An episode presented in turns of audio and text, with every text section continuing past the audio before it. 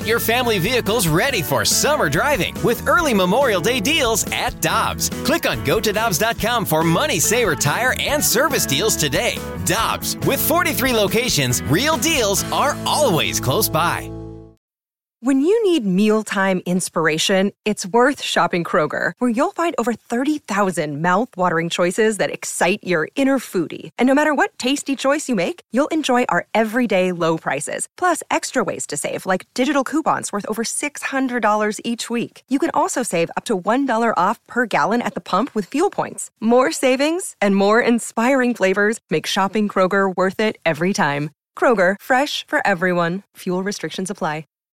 Time now for the BK and Ferrario podcast, presented by Dobbs Tire and Auto Centers on 101 ESPN.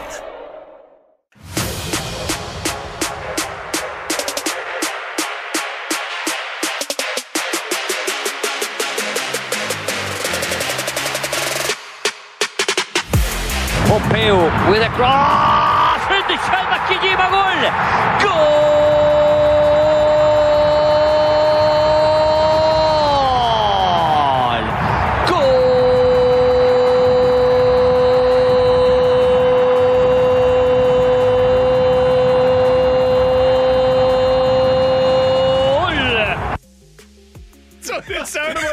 like last night. I can't even contain myself. How On long Fox was that? Sports 2. Can you look up T-Bone for us? T-Bone. How long is the goal call from last night? St. Louis City SC, a huge win in round one Of a non MLS of game. leg one of the CONCACAF Match. Champions Cup. Said game. Get that right? Seriously, how long is it? Uh, so that last portion is 11 seconds. Okay. No okay, so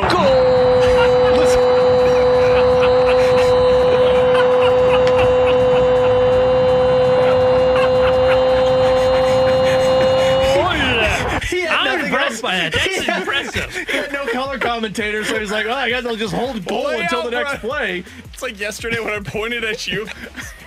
Go! If I had just gone like this, Alex would have gone. Yeah. Go! Go! That's what producer was doing. Come on, guys. So no joke. Our, our, our bedtime routine with my oldest daughter is we watch an episode of Daniel Tiger or something before she goes to bed. So we're she's watching that while I've got my phone on the MLS match, and so I'm watching it, and I got the volume low, but I could still hear it. That happened, and about three seconds in, my daughter goes, "Daddy, turn it off. Watching TV."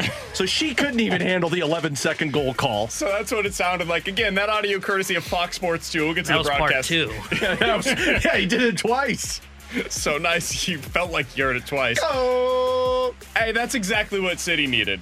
Because last year, let's be honest, guys, the ending of the season kind of left a sour taste in all of our mouth. Like, you didn't finish particularly well in the regular season, and you get to the playoffs, and it just ends so abruptly against Sporting. And so for you to come back and you, you got these good vibes, and I understand not technically an MLS game, but you know, it's against an MLS team on an MLS field against an MLS goalie. Like everything about that was basically MLS. I'm MLS sorry, soccer preseason. but it's not it. technically an MLS game. And so you get out there, great vibes. Crowd was amazing last night. And your team goes out there and performed pr- pretty damn well, all things considered. They clearly were not at 100% just yet, but neither was Houston. And you find a way to get the win. And the way that you do it is by this homegrown kid, essentially, first round pick that signed earlier in the day. And in the 85th minute, he subs in and he gets the game winning goal in the 90th minute of the game. You can't ask for anything more than that, really, honestly. So, a hell of a night for uh, St. Louis City SC. Yeah, it really was, and I mean, like we talked about this yesterday. Like it was, it was kind of odd how the season was beginning with this Concacaf match, but I mean, watching it, it did kind of bring back the feel that you had last year watching City SC, and like you mentioned, like the disappointment that was the end of your season, where you know you were a little fat and happy waiting around for your matchup, and when you got Sporting KC, of course, it didn't go your direction. The part for me that I, that at least was noticeable to a non-soccer educated eye was like it, it felt like the identity of City SC flipped a little bit. And I understand they didn't have all of their guys in there compared to what it typically was, but it felt like last year we were always talking about how great their offense was, how dynamic they were off of the rush and creating those scoring opportunities. Man, last night it felt like that was all defense for them. What did they allow? Like six total shots for Houston? So, uh, at least, again, from the untrained eye watching it, it was like, damn, you talk a little bit more about their defense this year, which is what we were talking about hurt them towards the end of the season last year. Yeah, and, and I thought the main reason you didn't see their kind of high press identity was because it was the first game. It was just kind of clunky, and and, and I think that's going to change. Like there were spurts in that when they scored that first goal, all of a sudden it was like a six minute stretch. You're like, okay, that's the city I remember from last year. And look, they have some personnel changes, and like you mentioned, like Löwen didn't come in until the second half because he's just not 90 minutes fit just quite yet. But I, I think they're going to be a lot like they were last year, where you're going to see that high powered press. They're going to generate a lot of offense off of it. I, I don't think they're going to be a defensive identity team. In fact, I thought one of their center backs in Yaro was bad last night. Um, but I, I think they're going to be a lot like last year's team, where you're going to really fall in love with them because it's going to be high press, it's going to be energetic, fun soccer to be watching. It reminded me a lot of the team that we saw last year. Now, hopefully, it doesn't end in the same results, but I, I was impressed by what we saw last night from City SC. Yeah, they spent all offseason basically focusing on what you're talking about, Alex. Now, are those guys going to work out? We'll see. Time will tell, right? We, will see what they look like in this system, especially as the season really gets going. But through one game, not too bad. Somebody on the text line. I knew this was going to come. Oh, good. I bet they love our soccer breakdown after they complained about us not having soccer breakdown yesterday. Guys, Hosei Kijima is not a homegrown player. He's a draft pick. Homegrown means they come up through the city academy. Idiot. Unbelievable. Unbelievable. Why don't you educate yourself, man? I just. Huh? Why do we got to do this? I'm glad that 309's holding you accountable. Why don't Why you, do we why don't you do this? educate You deserve this, You you, put a Bramer picture out yesterday about how excited you were for the match. Get educated. Thank you, 309. Wait, hold on. Where where is the 309? I, honestly, I have no idea. Dude, Is that uh, it's, Virginia? Illinois. No, it's Illinois. It's Virginia. We have some texts that come in from the Virginia Peoria, area. Illinois. Thank you, Peoria, Illinois. Shout out. Peoria. imagine, imagine sending that text. Imagine, Imagine, Imagine reacting to it. The text is right. but I'm sorry. St. Louis Louligans deserve better. You know right. what? Play the goal call again. We need to hear it. no, no, please, please do not. Fine, I'll do it myself. Stop, stop it. That is. We, by the way, we Oh, will now talk what's about your problem? we will talk about the first round pick, Hosei Kijima. Not he will homegrown join the talent. show coming up at 1.30 today. We want to talk to him about what yesterday must have been like, dude. It's a first round pick that signed his contract yesterday in the morning, and then by the end of the day has scored his first CONCACAF, not technically MLS, goal. Thank you. And he did so to the tune of an 85th minute entrance into the game as a sub. And he did it in the 90th minute of his first ever appearance for an MLS team in a CONCACAF game, and it became the game winning goal. Pretty damn cool. Hell of a day for Kijima. So we'll talk to him about that coming up at 1.30. but doesn't matter to his MLS career. I mean, clearly, it doesn't count as an MLS goal. Not important. I do want to give the other side of what took place last night. That broadcast was Just. Do you want to play the goal call again? I felt bad for him. it was a disaster. that was It wasn't his fault. That was awful. I, I don't know how that happened, why it happened, who allowed that to happen. Hold on, hold on. What do you mean it wasn't his fault? Well, it's not his fault. The poor guy had to do it remotely Yeah. and not have a color commentator. Also, didn't sound very So, prepared for it. for I'm sure FS2 was like, "Hey, what are you doing tonight?" Eh, you For know, I those might that have did not watch the game, the broadcast last night for St. Louis City SC for a game that MLS in CONCACAF is trying to tell everybody this matters. We want this tournament to be a big deal. So go find FS2. that, it's going to be a channel that you've probably never watched before. Fox Sports. No, no, no, not Fox. Not Fox Sports 1. Fox Sports 2 is where you can find this game. We are not sending a broadcaster to the stadium. No, he will be doing this game remotely. Oh, a color commentator? Absolutely not. We will not have somebody with him. It'll just be one guy that's doing his damn best to make this into a watchable product, and it is not easy to do that with one man on a 90 minute soccer game where you don't have commercial breaks. So he's struggling, man. It's it's tough. It's difficult to be able to get the ebbs and the flows of a game as just one broadcaster unless you are one of the best in the world at doing this. That can't happen. If you're trying to make this, if you think that this isn't a big deal, fine. Put it on FS2.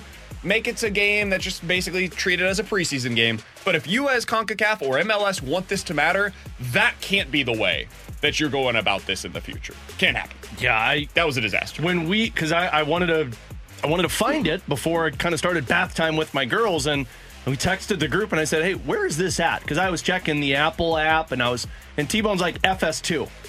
I'm like, what is it? Like, okay, Thought I meant to hit one. yeah, retext that. What does that mean? Because you misspelled FS1 or FS whatever. No, FS2 was where it was. Like, I- uh, obviously, CONCACAF is a different entity than what MLS was, so you'd expect a little bit of a different product, but that's the part about it. If you're trying to make it be a big deal to where, hey, you're watching this start prior to the MLS season and these guys playing an in season tournament, make it a little bit more accessible and make it a little bit more popular and promoting if you're going to sit there and try and force me to believe that this is meaningful. It was a fun match to watch, don't get me wrong. It was great to see City in action, but don't try and sell me that CONCACAF is this massive tournament that we should get excited about if you're putting it on FS2 and having a guy broadcasting it from a studio hundreds of miles away. Yeah, and, I, I think to the point there as well is one, it cannot be on FS2 if you're going to make it a big deal, and two, and I think part of this is probably on Fox as well.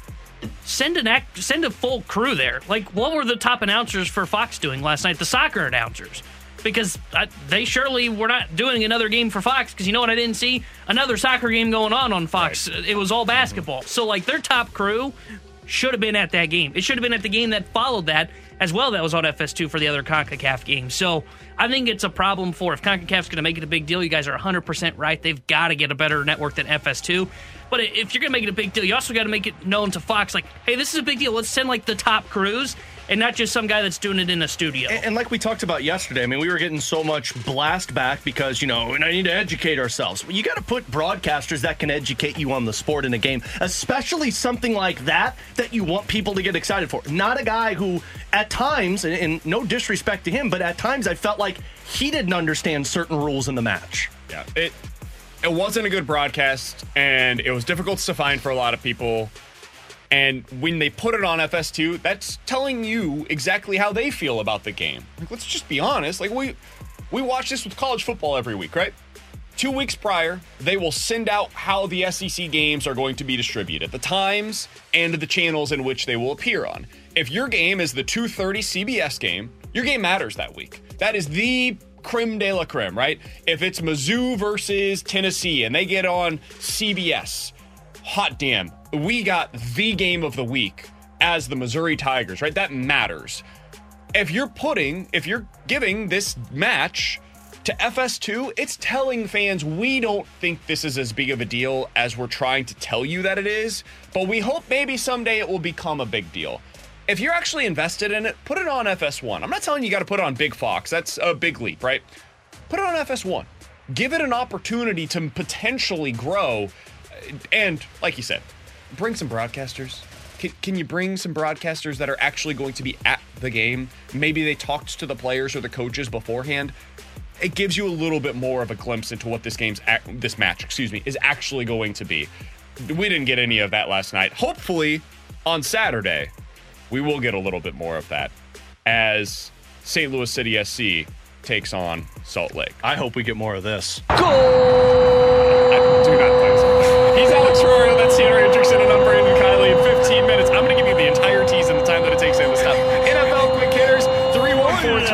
314-399-9646 is the Air Comfort Service text line to get involved in the show. You can check us out on YouTube as well at youtube.com slash 101 ESPN STL. We've got the graveyard check going on over there. Again, Hosei Kijima is going to join the show coming up at 1.30. Excited to talk to the new St. Louis City SC midfielder. Not homegrown, was their first round pick though. Coming up next, the Blues officially are putting Bolduc into the lineup in their next game. Where will he be? Who's he playing with? We got an update on that earlier today. We'll tell you about it next here on 101 ESPN. We're right back to the BK and Ferrario podcast, presented by Dobbs Tire and Auto Centers on 101 ESPN.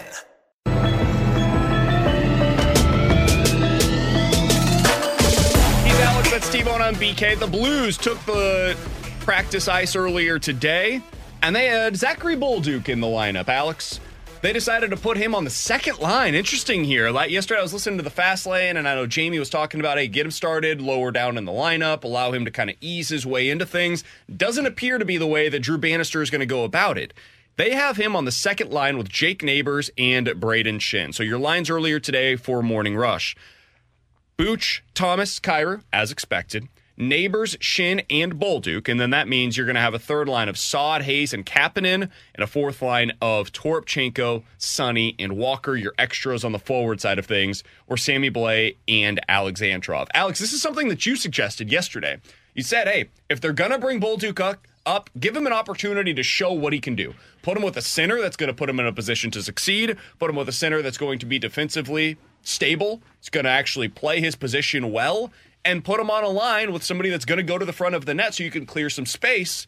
Let's see what Zachary Bolduc is able to provide you. What do you think of them putting him on the second line with Schenn and Neighbors? I, I love it. I, I, think this is the way it should be because the whole purpose of you bringing up Zachary Bolduc is you need offense in your top six. You've played there with Kapanen, and it has not worked. You've played with everybody in your top nine Blais, Toropchenko, Alexandrov, Sundqvist. You have not been getting the contributions that you need. So rather than play Kapanen there, why not put a goal scorer in that position? And to put Zachary Bolduc there, uh, it, it does exactly what coaches want from their line combinations. It has a puck retriever, Jake Neighbors. It has your centerman, your playmaker, Brayden Schenn, and it has your goal scorer, the guy that shoots the puck in Zachary Bolduc. And if you don't believe me, go back in November and December when Craig Berube had Jordan Kyrou playing with Brayden Schenn. The first couple of games did not work out. I think Jordan Kyrou in the first, what was it, six games, seven games of the season, had three total points, and one of those was a goal. And then he played the next 20 games with Brayden Schenn and scored 14 total points, while Brayden Schenn picked up 15 points. You need a goal scorer on that line, and that's what Zachary Bolduc is. If you missed it yesterday, since January 1st, Bolduc, and I know it's the AHL, he scored four goals and 10 points in 18 games for the Springfield Thunderbirds. You're bringing him up here for a reason, and that's to score goals. So I'm glad that they're doing it this way. I would have liked to see them juggle up all three lines. I would have liked to see them give Jake Neighbors an opportunity with Pavel Buchnevich and Robert Thomas. I would have liked to see Bolduc with Schenn and Saad, and I, I would have liked to see Kyrou move down with Hayes and Kapanen so you can try and distribute the offense. But this is what you want Bolduc for. You want him to create offense opportunities at five on five. And I was speaking with a, couple of people who have seen him in the minors earlier today and been around him for the Springfield Thunderbirds and they said he's got an incredible shot that translates to the NHL, but he has put so much of an emphasis on his defensive game and his 200 foot game and takes pride in it. So I, think they're rewarding a kid, and he should be in your top six. Yeah. I- and I, I, like the fact that they're doing this because, like, let's be honest, the Hayes, Saad, Kapanen, Toropchenko, Sundqvist, Walker, that's two fourth lines right now. They're operating as if those are two fourth lines slash third lines, and the problem I had with what Craig Berube would do when he was bringing when they'd bring up some kids like a Bolduc type or Jake Neighbors is he'd start them on the fourth line. Yeah. And he'd say, go go earn your minutes. And like I get that to a certain extent, but like a player like Zachary Bolduc's never going to succeed on a fourth line. Like let's just be honest, he's yeah. an offensive minded player. So I love the fact that you throw him in your top six right off the bat, and you put him with like you said, a defensive minded centerman and, and Brayden Schenn. You've got a guy with Jake Neighbors who's going to go park himself in front of the net. I love what Drew Bannister is doing with Bolduc in his first appearance here with the NHL NHL club. This is what my frustration had been previously about the way that they handled Jake Neighbors. Like early on this season, I understand it ended up working out. It is what it is. It's not a huge deal. But early on in the season, Jake Neighbors was very clearly one of your best nine forwards. Like there was no way to argue otherwise. But his ice time was not representing that because he was playing on your fourth line. And I understand what the coaches would tell you, and I get it to a degree you want them to earn it, right? You want them to get out there and show you that they are worthy of more ice time. But I thought Jake Neighbors had earned ice time pretty quickly this season. And there were other guys that were playing in your top nine that I didn't feel like were deserving of that ice time. And so I, I thought pretty quickly it should have been earned by neighbors to go up in the lineup. And it, it took longer than what I would have otherwise expected. This is something that I like to see, actually. Give him a real opportunity. Let him go out there and play with somebody that can get him the puck. Let's be honest, guys. Kevin Hayes is fine. There's nothing wrong with having Kevin Hayes as your third line center. I don't think Kevin Hayes is the guy that you put a big time goal scorer next to him and say, hey, go enjoy the the great distributing that you're going to wow. get, the rush opportunities that you're going to get by playing with Kevin Hayes. To your point, when Jakub Vrana was here, who was he playing with? Kevin Hayes. And what did he do? Nothing. It, and it's not like there were other things that obviously happened with a lot Jakub of other things. There's there. a reason why he's not here and he's still down in the AHL while Bolduc is getting this opportunity. But – I, I think Kevin Hayes is a de facto fourth line centerman for you at this point in time. Like, and we would say the same thing is true about Oskar Sundqvist, right? So you've got two guys that can really distribute the puck as centers on this team right now. It's Brayden Schenn and it's Robert Thomas. Putting him with Robert Thomas is a tall task right now because that line is going up against the best line right. every single night. They are getting a ton of opportunities, and you've got a lot of responsibility that's coming your way. Putting him up there, it's a tall task. I understand that.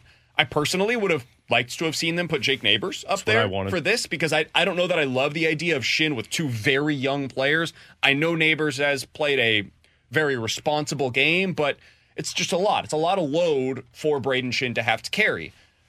But if I'm going to put him with somebody, Brayden Schenn's the guy that I want him with. Mm-hmm. Like that's, it, I think it's part of why Jake Neighbors has had so much success is because he's playing with Schenn, and I, will be curious to see what this looks like. And, and, it does give you an opportunity to see how Bolduc plays. I mean, it's not like Schenn's line goes up against incompetent lines. You're going to see him play against some other team's second best line, so you get to see what his defensive game looks like. Has that made improvements? But what it also does is it provides you another line that you can throw out there to try and get mismatches because Brandon Saad, Kevin Hayes, and Kasperi Kapanen is not a liability to put out there. If you put them out there, they're a responsible line that can get puck possession. You hope that they can get some offensive opportunities opportunities for a guy like Kapanen and Saad, but it gives you an opportunity to use mismatch. What you have been doing is you've had zero opportunities for mismatch because you've had no offense on the Brayden Schenn line with the exception of Jake Neighbors. You've had no puck retriever in that Kevin Hayes line because Brandon Saad has been that power forward and Hayes has had to be retrieving pucks. You've got no shooter, which means Bannister's been using his fourth line. So this gives you an opportunity to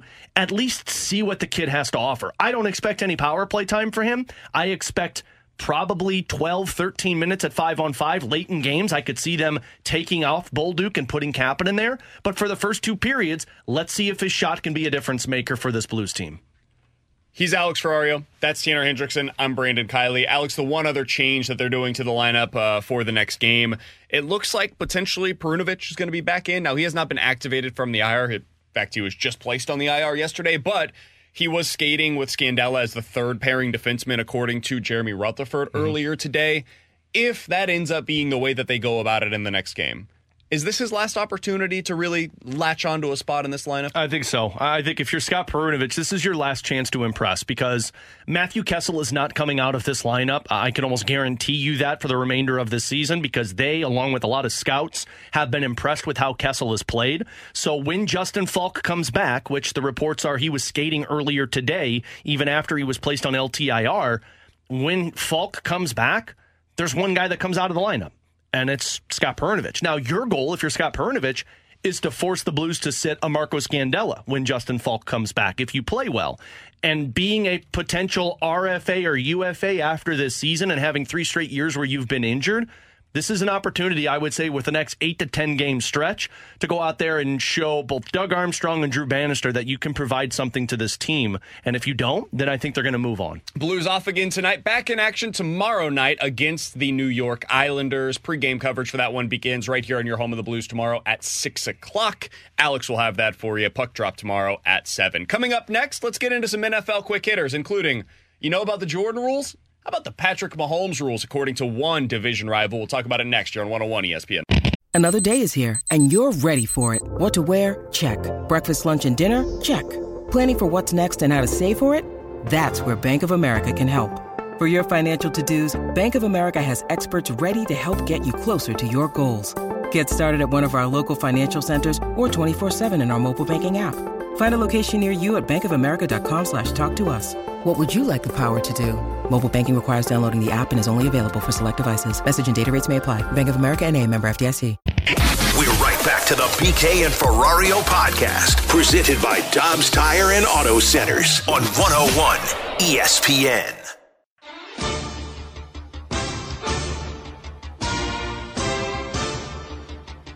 He's Alex, that's T-Bone on BK. Let's dive into some NFL quick hitters. So you've heard about the Jordan rules, right? When the Detroit Pistons would go up against Michael Jordan and they would just beat the ever-living crap out of him. Well, Antonio Pierce, the head coach of the Las Vegas Raiders, went on a podcast recently and when talking to Maxx Crosby, his defensive end said, "We've got the Patrick Mahomes rules here in Las Vegas." What does that mean, BK? Quote, you remember when Jordan went through the Pistons? All those guys in the 80s, before he became Michael Jordan, Air Jordan, the Pistons used to whip his you know what. Anytime he came into the hole, elbows, feeling love, love taps. They touched him. They were in his head, mentally, physically, emotionally, spiritually. I'm touching you. So I showed those guys Jordan getting his you know what whipped and told them that we're going to do the same thing to Patrick Mahomes. Alex, you like this mentality? Hell yeah! This is Dan Campbell 2.0. This is biting kneecaps, only he's targeting one player, and a lot of people probably hate in the league. Good for Antonio Pierce. This is why I said that would be the best hire for the Raiders. He epitomizes what the Raiders are hoping to be and what the fan base of the, the Raiders is. Now, it used to be in Oakland, now in Vegas. Not so much if it's the same way, but those fans like that gritty, rugged style. You've got a Maxx Crosby who is a pain in the ass to play against. So if you're Antonio Pierce, that's the best thing you could have said in terms of PR to start your tenure as the head coach with the Raiders. Now you got to back it up. Dan Campbell They backed beat it up. him. They beat him this year. Well, what I mean is you got to back it up consistently. Like when Dan Campbell stepped in with the Detroit Lions, then bite kneecaps is great. If you would have gone two wins for three straight years, nobody would have bleeping cared and you'd be gone by now. It's like the Nick Sirianni thing. Remember, you were talking about the the garden that he Yeah, had. be What was it? The flowers, flower or a beautiful flower that is uh, budding the pedals or whatever. And at, at the time, you were like, "Man, this guy might be an idiot." And then he went to the Super Bowl later on that season. Now we're kind of back to square one with Nick Sirianni, wondering is he really going to Yeah, be the future head coach of the thinking too Philadelphia much of the Eagles? flowers with But- the Eagles. when you make a statement like this, you're right, Alex. You better back it up. Mm-hmm. And this past season, he did. He and his team were one of the rare teams, and this happened on Christmas Day. They kicked the crap out of the Chiefs. They made them look terrible. Alex, their quarterback did not complete a pass. The Raiders quarterback did not complete a pass in the final three quarters of that game, and the Raiders won. That tells you everything you need to know about what they were able to do defensively against Patrick Mahomes. That was the day that, according to the Chiefs, everything changed for them because they basically said, that's not happening anymore. Mm-hmm. The R- Vegas Raiders put that mentality into the Kansas City Chiefs. So credit to them and credit to Antonio Pierce. I'm fascinated to see what this looks like. now. Not the smartest thing to put out there that you're going to be taking extra blows at Patrick Mahomes when you know the officials already throw those flags when he gets blown on, let alone extra hits to him. That's the thing is like in the like 10, 15 years ago, man, you could really punish a quarterback. Ray Lewis style. Nowadays, like I I don't know like you can do this big uh, hoopla that he's doing now, Pierce, but I just don't know how well he's going to actually be able to implement this with the way that they protect quarterbacks now. Like it, 10 years ago, yeah, you could go out, you could get like the two stabs, you could drill the quarterback. Now, like, you land on him wrong and there's a flag. So, Yeah, you put all your I- body weight on him. yeah, I, I Good love luck. what he's saying. I really do. But I just don't know if you can do all the loving, touching, you know, Feeling? hitting, feeling the quarterback like he's hoping to do. All right, do whatever you want, man. Next thing is we go through through some NFL quick hitters. There was a piece earlier today on ESPN.com by a couple of their insiders about what the future holds for Justin Fields. Let's start here. Do you guys agree that the consensus is at this point that Justin Fields will be traded and the Bears will select Caleb Williams at number one? Yeah, he Yeah. unfollowed him on I, I Instagram. don't. I don't agree with It's the official. decision, but I agree that's going to happen. I think so too, and I think it's the right move.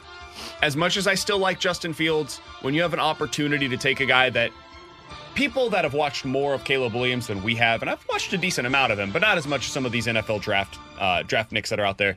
They view him as one of the best quarterback prospects that we've seen in the last decade. You probably can't give that up to continue to go down your merry little way with Justin Fields. So they put together, okay, what does it look like if you traded Justin Fields?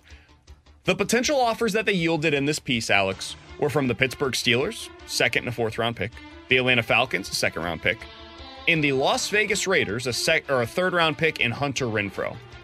Oh, ah, you can't give up Hunter Renfrow. I think they're going to cut Hunter Ren- Come on, Renfrow man. this offseason. no wonder why he's in the offer. take him, take him, take him. Do you think those are the three most likely landing spots for Justin Fields? The Raiders, the Falcons, and the Steelers. Yeah, because I think those are the three teams that absolutely are desperate for quarterbacks. I, I, I just don't think the Steelers really get that much better because I think they're still missing a lot on their team other than just a quarterback. Um, but I, I still think they need a quarterback. So one of those three, I would say Atlanta and Vegas are the two teams that should be doing everything possible to get Justin Fields. Do you think he makes either of them a playoff team? I think he makes both a playoff team, or at least playoff con- a playoff bubble team, I should say. I, I think the only one that he can make a playoff team of those three would be Atlanta, and that's just because they're in the NFC and the NFC South for that matter. Um, I, I think those are the three teams because I think those are the three teams that are so desperately in need of quarterback.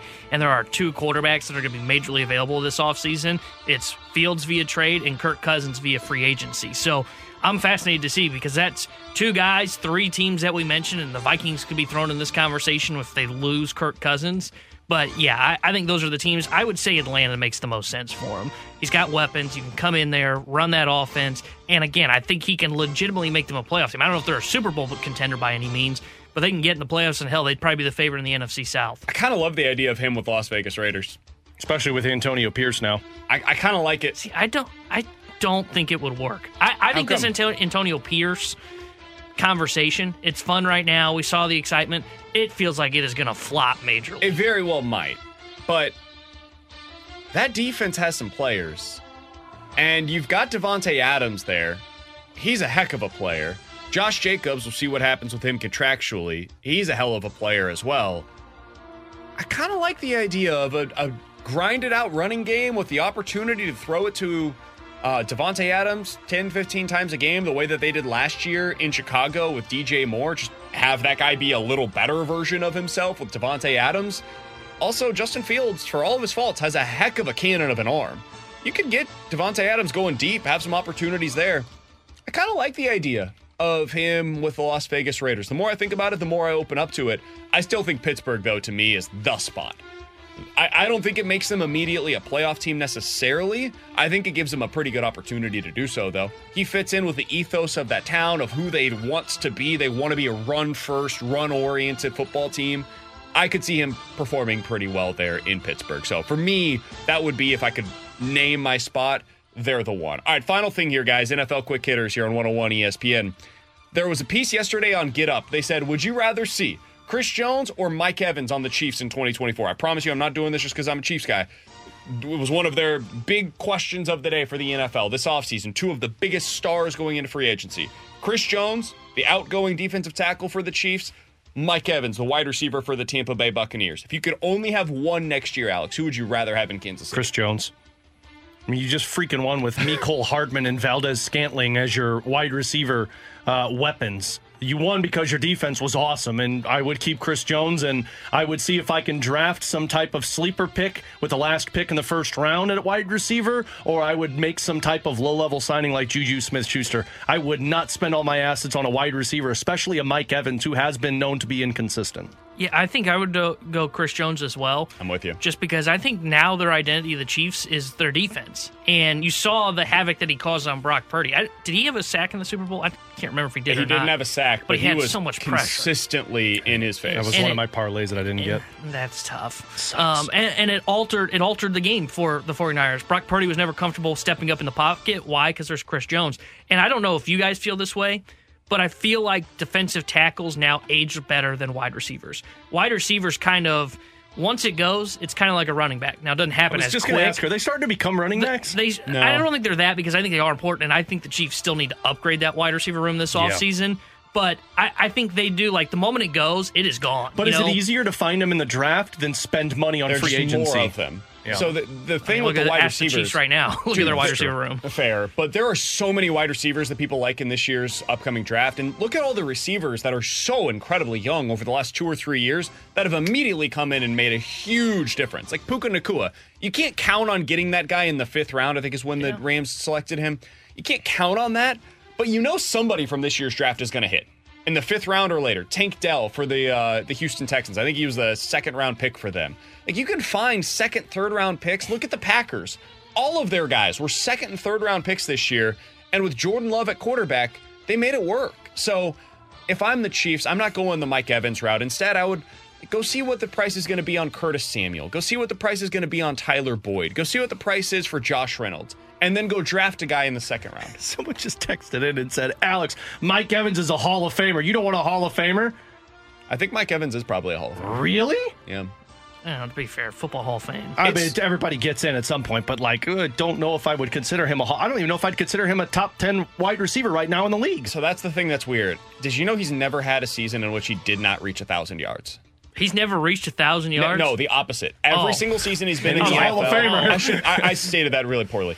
Every season he's been in the NFL, he's reached at least a thousand yards. What's more impressive about that is he's done that with the amount of quarterbacks he's had to go through. Exactly. He he is the Frank Gore of wide receivers in this era. Not a Hall of Famer. I don't know that I agree with it. I'm totally with you, Alex. But for a decade, I think he's a Hall of E- really good. every single season he's been somewhere between a thousand yards and fifteen hundred yards. And why? And why? there is value in that, even if I think that it's probably not the value of being a Hall of And Famer. i- if you believe he's a Hall of Famer, fine, that's your opinion. I would much rather have the Hall of Famer that is Chris Jones than the Hall of Famer that is Mike Evans because that team just won with a non Hall of Famer and Mecole Hardman, and Valdes-Scantling. This guy might think so. All right, coming up next, 314 399 9646 is the Air Comfort Service text line for questions and answers here on 101 ESPN. We're right back to the BK and Ferrario podcast, presented by Dobbs Tire and Auto Centers on 101 ESPN. You've got questions. We may have the answers. Maybe it's BK and Ferrario's questions and answers on 101 ESPN. Driven by Auffenberg Kia in the St. Clair Auto Mall in Shiloh off I 64.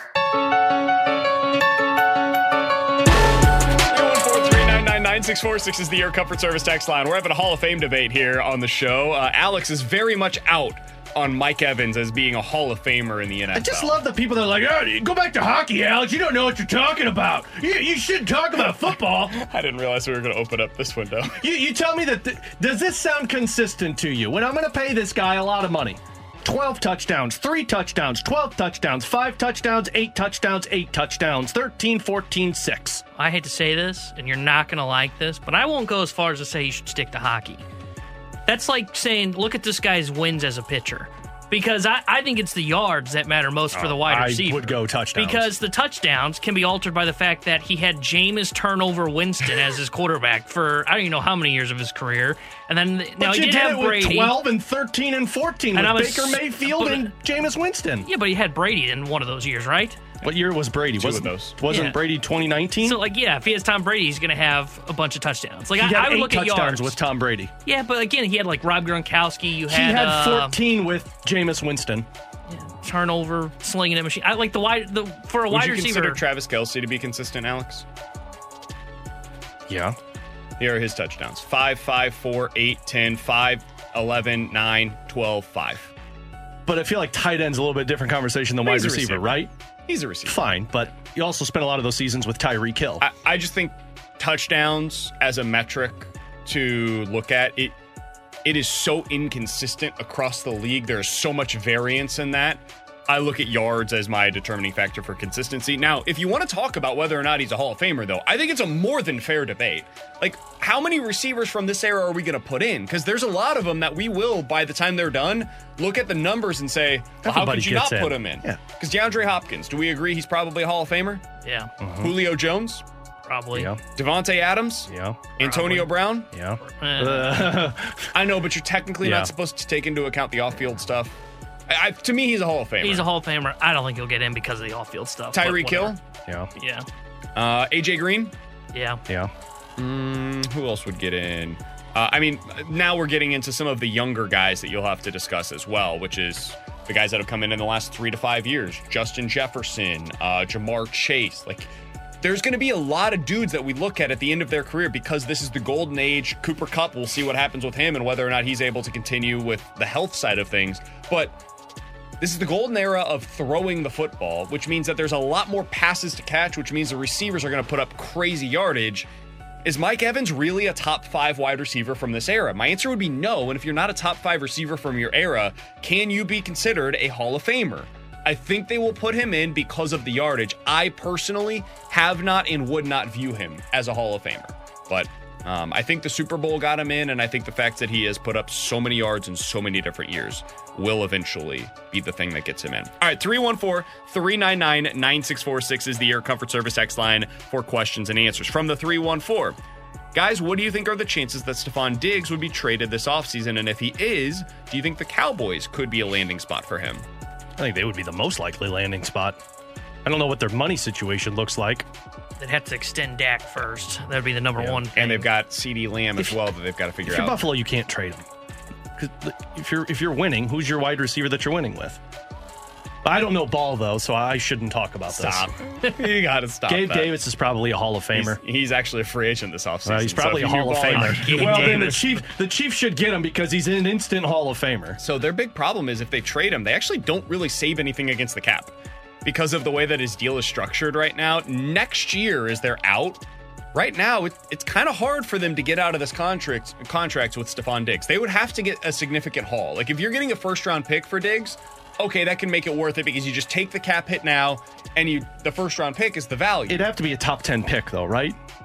I don't think you're getting that for Well, Diggs. that's what I'm- I don't but- think they're getting a first round pick. But that's what I'm saying. Like you can't trade him if you're Buffalo, thinking you're competing and not get something in return that warrants a top I mean, the wide Chiefs receiver. traded Tyreek Hill for the equivalent of a late first round pick. They didn't get a first round pick in that deal. They got a second. they also had Patrick Mahomes and Travis Kelce I'm, still. I'm with you.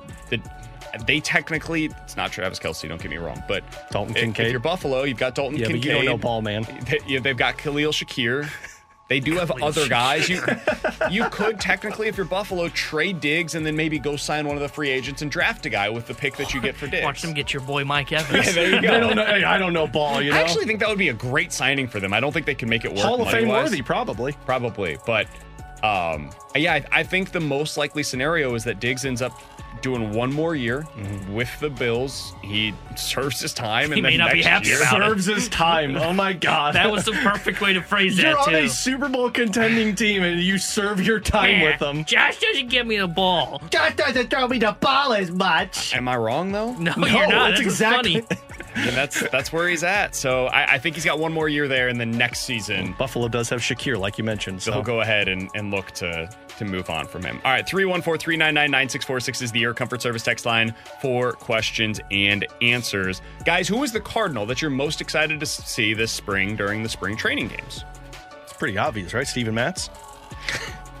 Katie Wu did a piece on this earlier today. It's really, it's actually a good piece, and there's a lot of guys that gave their answers on this from the team. Like the players said which other player they're most excited to see during spring training action.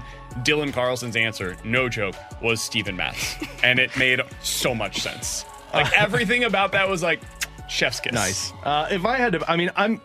There's a couple of guys like Masyn Winn, obviously. I'm very interested to see Ivan Herrera get a little bit of an extended stretch. Like, is this going to be a, a sincere split this season to where we see close to 80 games for Ivan Herrera, or is he just a glorified backup for the team? So I'm very interested to see how his defense and offense kind of translate for consistent stretch of major league time. Yeah, I. I mean, Wayne's the number one guy, of course, because that, you're going to see him in spring, and they've been kind of putting quote unquote pressure on him that he's got to perform, which seems ridiculous. I, I think Victor Scott's going to be fun to watch uh, because I, I think if Edman had to start the year on IL and Scott had a great, gr- and I mean great spring training, I think there's a shot he could make the team out of the bulk or out of spring training to opening day. It's like a 5% chance, but I think it's there. So I'd say Victor Scott's probably the guy I'm most excited to see. Masyn Winn for me. You guys, eh, it's not surprise, but the speed, the athleticism, the defense, everything about it, that's that's the guy for me. And I was listening to a podcast yesterday. We're going to talk about this coming up in the next segment with Derrick Goold. And he brought up a fair point. When was the last time that the Cardinals went into spring training handing a starting spot to a rookie? It doesn't happen very often. There have been times where they go in and it's kind of like the fake competition where they're like, oh, he's got to earn it. And you're like, yeah, no, he doesn't. But they very rarely go into spring and just say, yeah, that guy's our, our starting X, Y, or Z. D- didn't they do that with Paul? Was Paul DeJong considered a rookie after that first season? uh, I guess he Um, played don't think he 108. technically had eligibility. He was at that point. 108 games, Yeah, so he- he wasn't a So he wasn't it. Because he's the first one that I. Oh yeah, because he was in the rookie of the year running. 314 399 9646 is the Air Comfort Service text line. I honestly am trying to think to Is myself who the last guy No, was. 'cause I don't think had you have to go back that far. And he didn't like get handed Yeah, the he job. was- He, had to earn it. He hit the crap out of the baseball, and TLR but they- was like, you know what? But they told him he's And the staying on the major league level. Yeah, but, Yeah, that, but that I'm was talking after. about going into spring training. Oh, There is yeah. no doubt about it. That guy has a secured starting spot did on our roster. get that? I don't think No, because Matheny right? was there when he was a rookie. Yeah, it and it wasn't Walker because Walker had to earn it last year. And it wasn't Carlson because Carlson had to earn it. Even though we all kind of knew he was going to be a starting outfielder for you, What was the? What, had to did earn Ra- it that Randall year. Grichuk had to earn it too, I guess, right? I feel like he did. And those guys weren't as Common big theme, of a it's prospect. outfielders. That's the other thing on this is the Cardinals haven't had very many big time prospects Yeah. like this, where they were top 25 prospects that kind of finished the season with the team because you're typically not ending the season the way that they did last year, so you don't get that little cup of coffee. And then next season you come in and it's like, all right, That's wild. From day one, you're hot. So that's my guy that I'm most excited to see in spring. How do you respond to that? It's a historic franchise going into a historically important season, and you're 21 years old, handed the keys to arguably the most valuable position on the team. What could go wrong? we Yadi, go. did, Yadi didn't even get it handed to him either because back up to Matheny. Yeah. It's it's been a long time Damn. since we've seen something like this. All right, coming up next. Speaking of that podcast, it's the best podcast in baseball with Derrick Goold over on the St. Louis Post Dispatch website. Earlier today, I was listening to it, and he had Mike Claiborne on. And Alex, he said something interesting about Nolan Arenado and how he fits into everything that the Cardinals are building. want to talk about what that means for Arenado and what that means for Jordan Walker. Coming up next, you're on 101 ESPN. We're right back to the BK and Ferrario podcast, presented by Dobbs Tire and Auto Centers on 101 ESPN.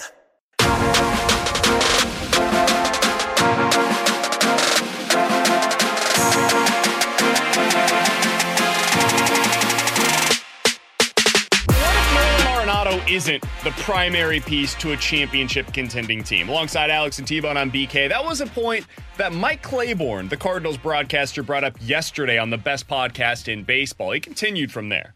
I think Nolan is a guy that would prefer not to have that spotlight on him because I think he presses. You know, there were times last year he was squeezing the sawdust out of the bat. Yeah. I think he's a guy that fits in nicely with other players. I don't know if he's a guy that's going to lead you. I think he's a guy is a very healthy complement. You have him, you have Goldschmidt, two guys are bookends to a point. But I think there needs to be somebody parenthetically around them also to to be able to support what they do because I don't know if they have that sort of makeup.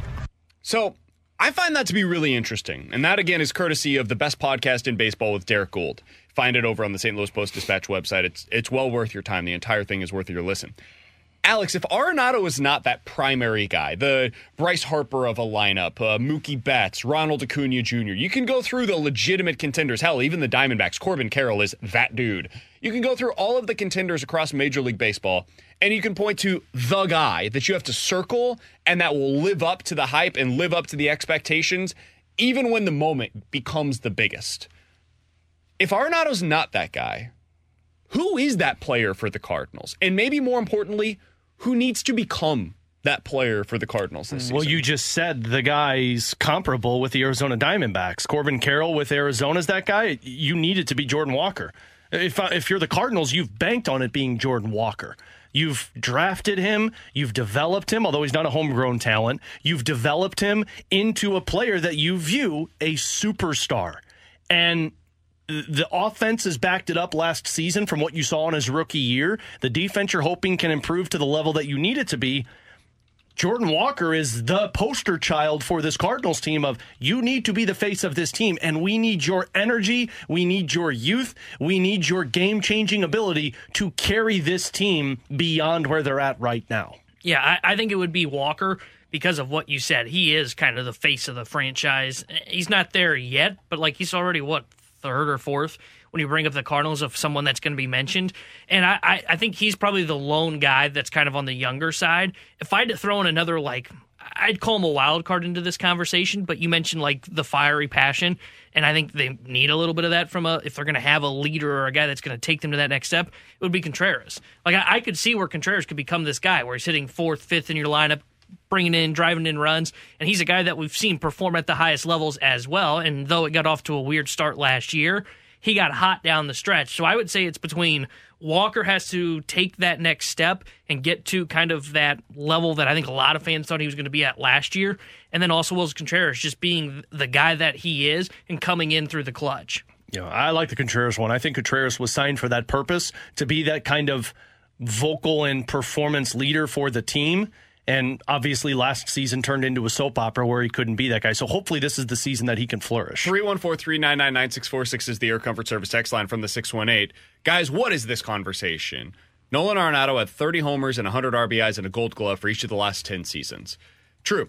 Um, but there have been moments where it does appear the pressure gets to Nolan Arenado. And if you look at his playoff numbers, listen, I'm somebody that will tell you this is way too small of a sample size. Don't go off of this. I still think Nolan Arenado could absolutely be a playoff performer. However, so far in his career, he has participated in postseason games in four different seasons. And in those four seasons, he has 35 plate, plate appearances.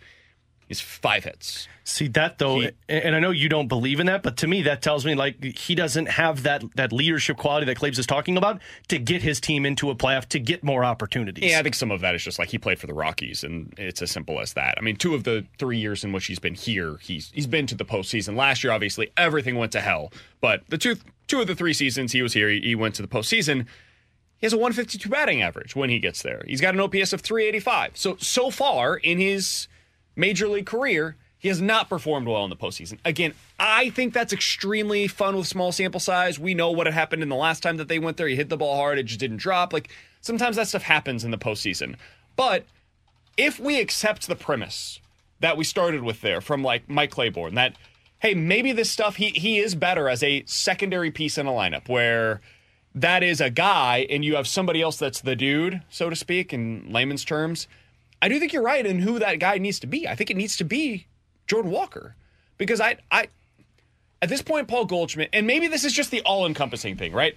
It's the off-field stuff. It's the interviews. It's being the face of the franchise. It's it's talking with other players. It's being a leader. All of this different th- these different things. That was all encompassed with one player in the early 2000s, and his name was Albert Pujols. And when he left for a couple of years, I think it's fair to say Carlos Beltran kind of took on that mantra for the Cardinals. He was a leader inside of the clubhouse. He was a star on the field, and I understand he was towards the end of his career, but he had a lot of that. Matt Holliday became that guy for them. Matt Carpenter eventually was that guy for them. Yadier Molina, throughout all of this, was that guy for them. Now they don't have any of those players inside of that clubhouse that are at the same level anymore. And if Goldie and Arenado can't be that, and it very clearly is sounding as if that's the case, maybe Jordan Walker needs to be it. Maybe it needs to be Brendan Donovan. Maybe they don't have that guy in the locker room and they got to find who that player is. And he's not inside of this clubhouse right now. And he's eventually going to be here via trade or free agency. But whatever it is, they need somebody to step up in that role. They need somebody to be the guy in every possible area of what that means for the St. Louis Cardinals. Hell, maybe it's Sonny Gray.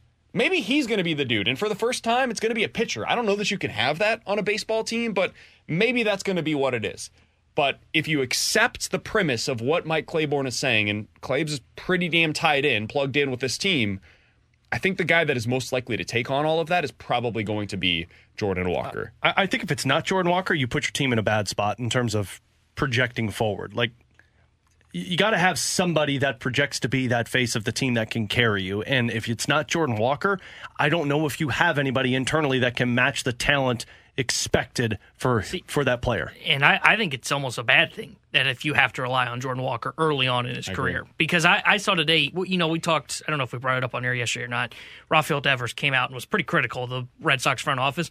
Rafael Devers said yesterday, hey, man, I don't really want to be in a leadership role. He's he's not necessarily all that experienced. He's got a decent resume in the big leagues, but like you're relying on a second year guy to all of a sudden step in and say, Jordan Walker, you have to become the leader. That almost feels like you're putting him in a tough spot, and that's why like I, I and I hate the whole leadership conversation, but if that's the case, you almost need a more of a veteran presence to take that, and that's why yeah. like I kind of throw Contreras' name into this. I actually think Goldie can end up being this guy. It wouldn't be a vocal leader, but I, I, think he can be that guy for the St. Louis Cardinals. I think you're asking way too much for Jordan Walker to, in year two to say, go be that guy. I think that's correct.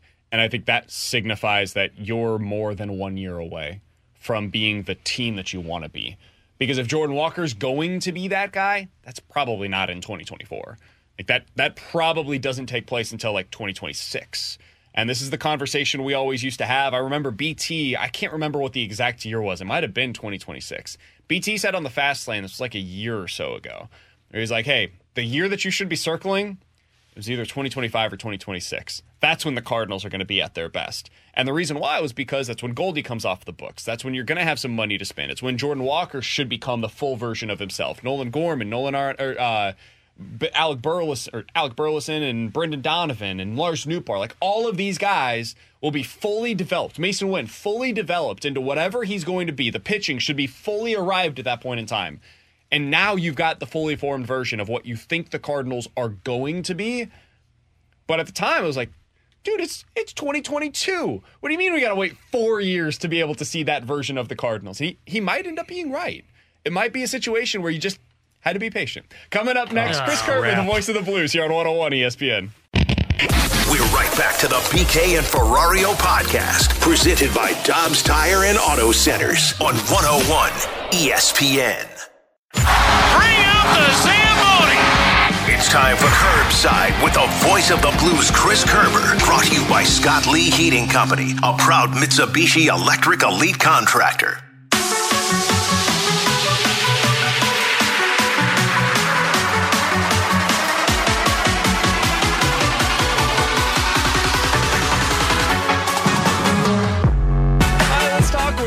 Kerber, the voice of the Blues, here on 101 ESPN alongside Alex and T-Bone on BK. Curb, some big news for the Blues yesterday. They decided to put uh, Justin Faulk on LTIR, Scott Perunovich on IR. We'll get to him here in just a moment, and call up the young man Zach Bolduc. He was uh, skating earlier today with Jake Neighbors and Brayden Schenn. What'd you think of where they put him in the lineup and his big call up to the NHL?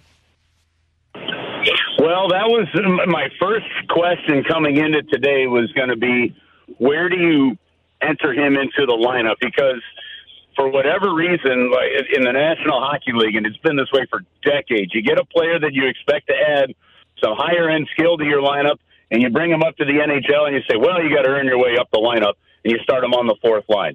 And then you go, okay, well, over five games, well, he hasn't really produced. Yes, six minutes a game and checking situations. That that that's not the way this is going. You had to ask yourself why BK did they call him up? You've got some guys struggling offensively. You've got some guys in some long point droughts, some some long goal droughts. But these are guys that are expected to produce, especially in your top six. So you and the hope your goal is to start key is to keep him down there as long as you can. But I think situations up here said, ah, we got to see if maybe we could add a spark here. And putting him on that line with Neighbors and Schenn, I think is fantastic. You know what you're going to get from Jake. You know what you're going to get from Brayden. And in talking to Zach Bolduc, as I did just uh, oh, probably about 15 minutes ago, you know he, he's excited to play with those guys and knows that if that he's got to bring the work boots if he's going to keep up with them. Uh, Curbs, one thing that I've I've heard about Bolduc's play in Springfield so far this season is that he has put so much more of an emphasis on his two way game, the defensive side of the puck. Whereas if a fan looks at his numbers, they'll say, well, he has not scored a lot of goals down in the minors. How much of an emphasis on that side of his game played into the decision of putting him up at the NHL? I, I don't know. It's a good question, Alex, and I haven't had a chance to talk to Doug Armstrong about that yet. Um, the, the, there's there's a couple of aspects. He and a topic that I, I, I again I just talked to him about. He he goes, man, into a game knowing I was going to score. At some point in time, I was going to get the puck, and I know I was going to get a scoring chance, and that would lead to an assist or whatever. He goes, and when that's the case, you're not really thinking defensive side of the puck or the other end of it. But he goes, pro hockey, you can't survive if you do that way. And so the emphasis by the Blues on that part of his game actually started a year ago. And he said he was constantly being talked to by Patrick Roy about it, who ironically is going to be the head coach of the Islanders in tomorrow's game. That's cool, wrinkle. Yeah. It is, and and then he goes, but he said he said he's he's uh Pat- Patrick Roy talked to him. He says Patrick Roy was talking to the Blues about it, so he felt like there was a connection and message being sent even from the Blues to Patrick Roy to him while he was playing his last year in, in junior hockey, and then this year you know, it was. He said Drew Bannister was constantly talking to me after shifts, after periods, show me video. He said he was really supportive. He said he was a, a good coach to play for. He's glad that he was his first pro coach, so he's excited to play this game for him tomorrow. Um, but in asking him about that, I said, Did, "How hard was it as an offensive player to know that you're focusing on that and it was going to cost you offense, and yet you feel like your jobs are produced?" He said at the very beginning, it was really hard. It was hard to just not want to go do what you had done before, but you realized you had to do the other things. And then his quote to me was, "But look," he goes eventually you, you get better, you get better at it, you get better at it. He says, I think I've gotten a lot better at it than I was. And over the last couple weeks, it's led to more offense. And guys, that's the thought process that you wanted to see click. And you got to be excited that maybe it has. We're talking to Chris Kerber, the voice of the Blues, here on 101 ESPN. A day after the Blues called up one of their top prospects, Zachary Bolduc, going to be making his debut for the Blues tomorrow night against the Islanders. As Kerb said, one of the cool wrinkles in that one is that his former juniors coach, Patrick Roy, is going to be on the bench as the head coach of the New York Islanders going up against him in this one. Curbs, what do you think this opportunity means for Bolduc? Like, what what is at stake for him, and what is at stake for the Blues with his performance over these next 5, 10, 15, however many games? Well, and, and shoot, who knows? Could just be one, too, right? I sure. mean, so point there being is if you're Zach Bolduc, you're not thinking about anything other than one shift. Right now, he's thinking about, holy cow, how do I get to the rink? Right. Well, what about us for the rest of us on the outside that are watching? Yeah yeah, don't, don't be late. Don't be late to the rink, and then it's and then it's uh, then it's his first shift, and you know, and then it's getting through that, and then being talked to, and then just kind of getting comfortable along those kind of lines. Look, if he shoots the puck and a couple go in, he could be here for a little while, right? I mean, it, it's up to him, and it's a topic that you guys have talked about. We we've talked a lot about it do you take advantage of your opportunity? And it doesn't mean that he's going to have to score a hat trick to stay in the NHL right now. What it means is you've got to play a certain way, you've got to play hard, you've got to bring energy and find a way to help be productive. And maybe that's maybe it's Neighbours getting goals, Schenn getting goals, him picking up some helpers, whatever it may be. It's just taking advantage of that opportunity that you're given. Eh, the flip side to your question, Brandon, is it, it, it also sends a message to several other guys I got to think in that locker room. You know, Sammy Blais, Nikita Alexandrov, and in and out of the lineup, right? You just called up a 20 year old kid, which moves Kasperi Kapanen out of the top six. Things along those kind of lines, right? It's it's not Brandon Saad moving up into the top six. It's not it, it's not that kind of thing. So when you call a guy like that up and you put him in the top six, I got to think that there's a message sent to everybody that says we need more as a group, and we're going to do what we need to to find it. So um, I, I hope he comes in and just has a really solid first memorable game in the NHL because in the end, win, lose, or draw, you only get one crack at that one, and I'm, I'm thrilled for him. Uh, speaking of messages, Curbs, and I don't know if any message has been sent to Scott Perunovich, but if he gets back in the lineup after the injury, and it was an unfortunate one because he blocked a shot, which is what kept him out, but if he gets back, is this kind of the final stretch for Scott Perunovich to kind of prove himself as an everyday top six defenseman? Uh, maybe. The reason I say maybe is it like – I mean, it, it, it could de- a lot could depend, say, on the trade deadline uh, for for him. Uh, uh, uh other aspects of uh, other aspects of, of what you know could, could be, for example, uh, if he doesn't, if he if he plays every game from tomorrow to the rest of the season, and Drew Bannister did say he could be a game time decision, right? If he plays every game from now to the to the rest of the season uh, you're you're looking at a scenario where he becomes a Group Two free agent again. Okay, if he misses three more games, I believe it's then he's an unrestricted free agent at the end of the year. Now he's not thinking that part so much, right? But you know everybody else around him knows. So I'm not exactly sure how to fully answer that, Alex, because I think so much just depends on what do the Blues end up doing with their other defensemen. Even if it's an off season, if he if he stays Group Two and you control his rates, what do you do? If he becomes a UFA, you know what do you do? One thing about Scotty Perunovich, and his coach told us this when we first drafted him. He's a loyal kid. He understands the opportunity. Um, you know, if that opportunity presents itself because of a trade of another D-man, like the one thing the Blues don't have a lot of depth in, it's defense right now. So um, he's another one that uh, I can't really predict the future on this one, but you just want to see him get in there and find a way to keep playing well like he was before he got hurt. He's Chris Kerber. He's the voice of the Blues. You'll hear him tomorrow night on the call for Blues versus Islanders. This should be a fun one. Pre-game with Alex starts at 6. Curbs and Joe have the call starting tomorrow at 7 o'clock. That's all right here on your home of the Blues, 101 ESPN. Curbs, we appreciate the time as always. Thanks for moving things around a little bit for us today. We've got a City player coming up at 1.30. We'll talk with you again next week, my friend.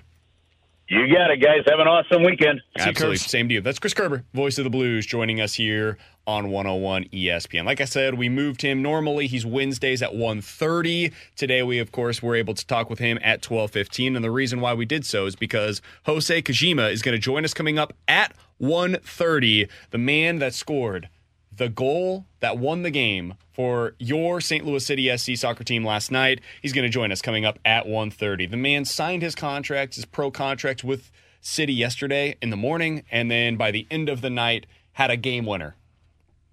That's one hell of a day, if you ask me. But it wasn't an MLS game, though. Correct. It was a CONCACAF matchup. CONCACAF. How, how do you pronounce it? Why am I, I CONCACAF. CONCACAF. CONCACAF. Somebody said earlier today that I was pronounce, mispronouncing it. I, I think that that's the correct Conca- I, I was going to say, I've always heard Bill McDermott, who I always think is like one of the most intelligent soccer people in St. Louis. He, he's always pronounced it as CONCACAF. Okay. I was just making sure. I, That's right. I mean, Felt if like it's I- wrong, then I've been saying it wrong my whole Maybe life. I was mispronouncing it. I, again, I, we're all learning on the fly here. So the CONCACAF game that they played last night, uh, he had the game-winning goal. It's not technically an MLS game. This weekend is their first MLS game.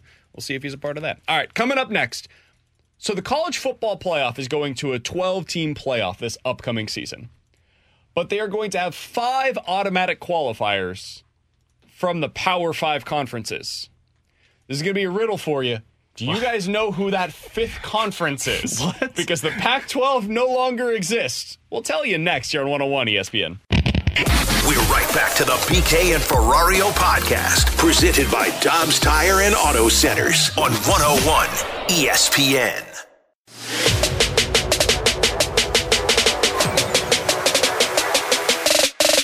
Alongside Alex and T-Bone on BK. So the college football playoff has decided what their format is going to be moving forward, at least for right now. You know, this could change at any given time. They're going to do a five plus seven model. Alex, what is that? What does that equal? 12. It's a 12 team playoff. And what they mean by the five portion of this Cakewalk. is five conference champions. Sweet. Now, when this was originally proposed, there were five power conferences. So you'd have the SEC, the Big 10, the Big 12, the ACC, and of course, the Pac 12. R.I.P. Well, since the Pac 12 has dissolved, there are now four power conferences. So the way that they're wording this is going to be interesting for the foreseeable future. Now, typically, the way that this will work is your four power conference champions plus a group of five champion will be automatic qualifiers to that year's college football playoff.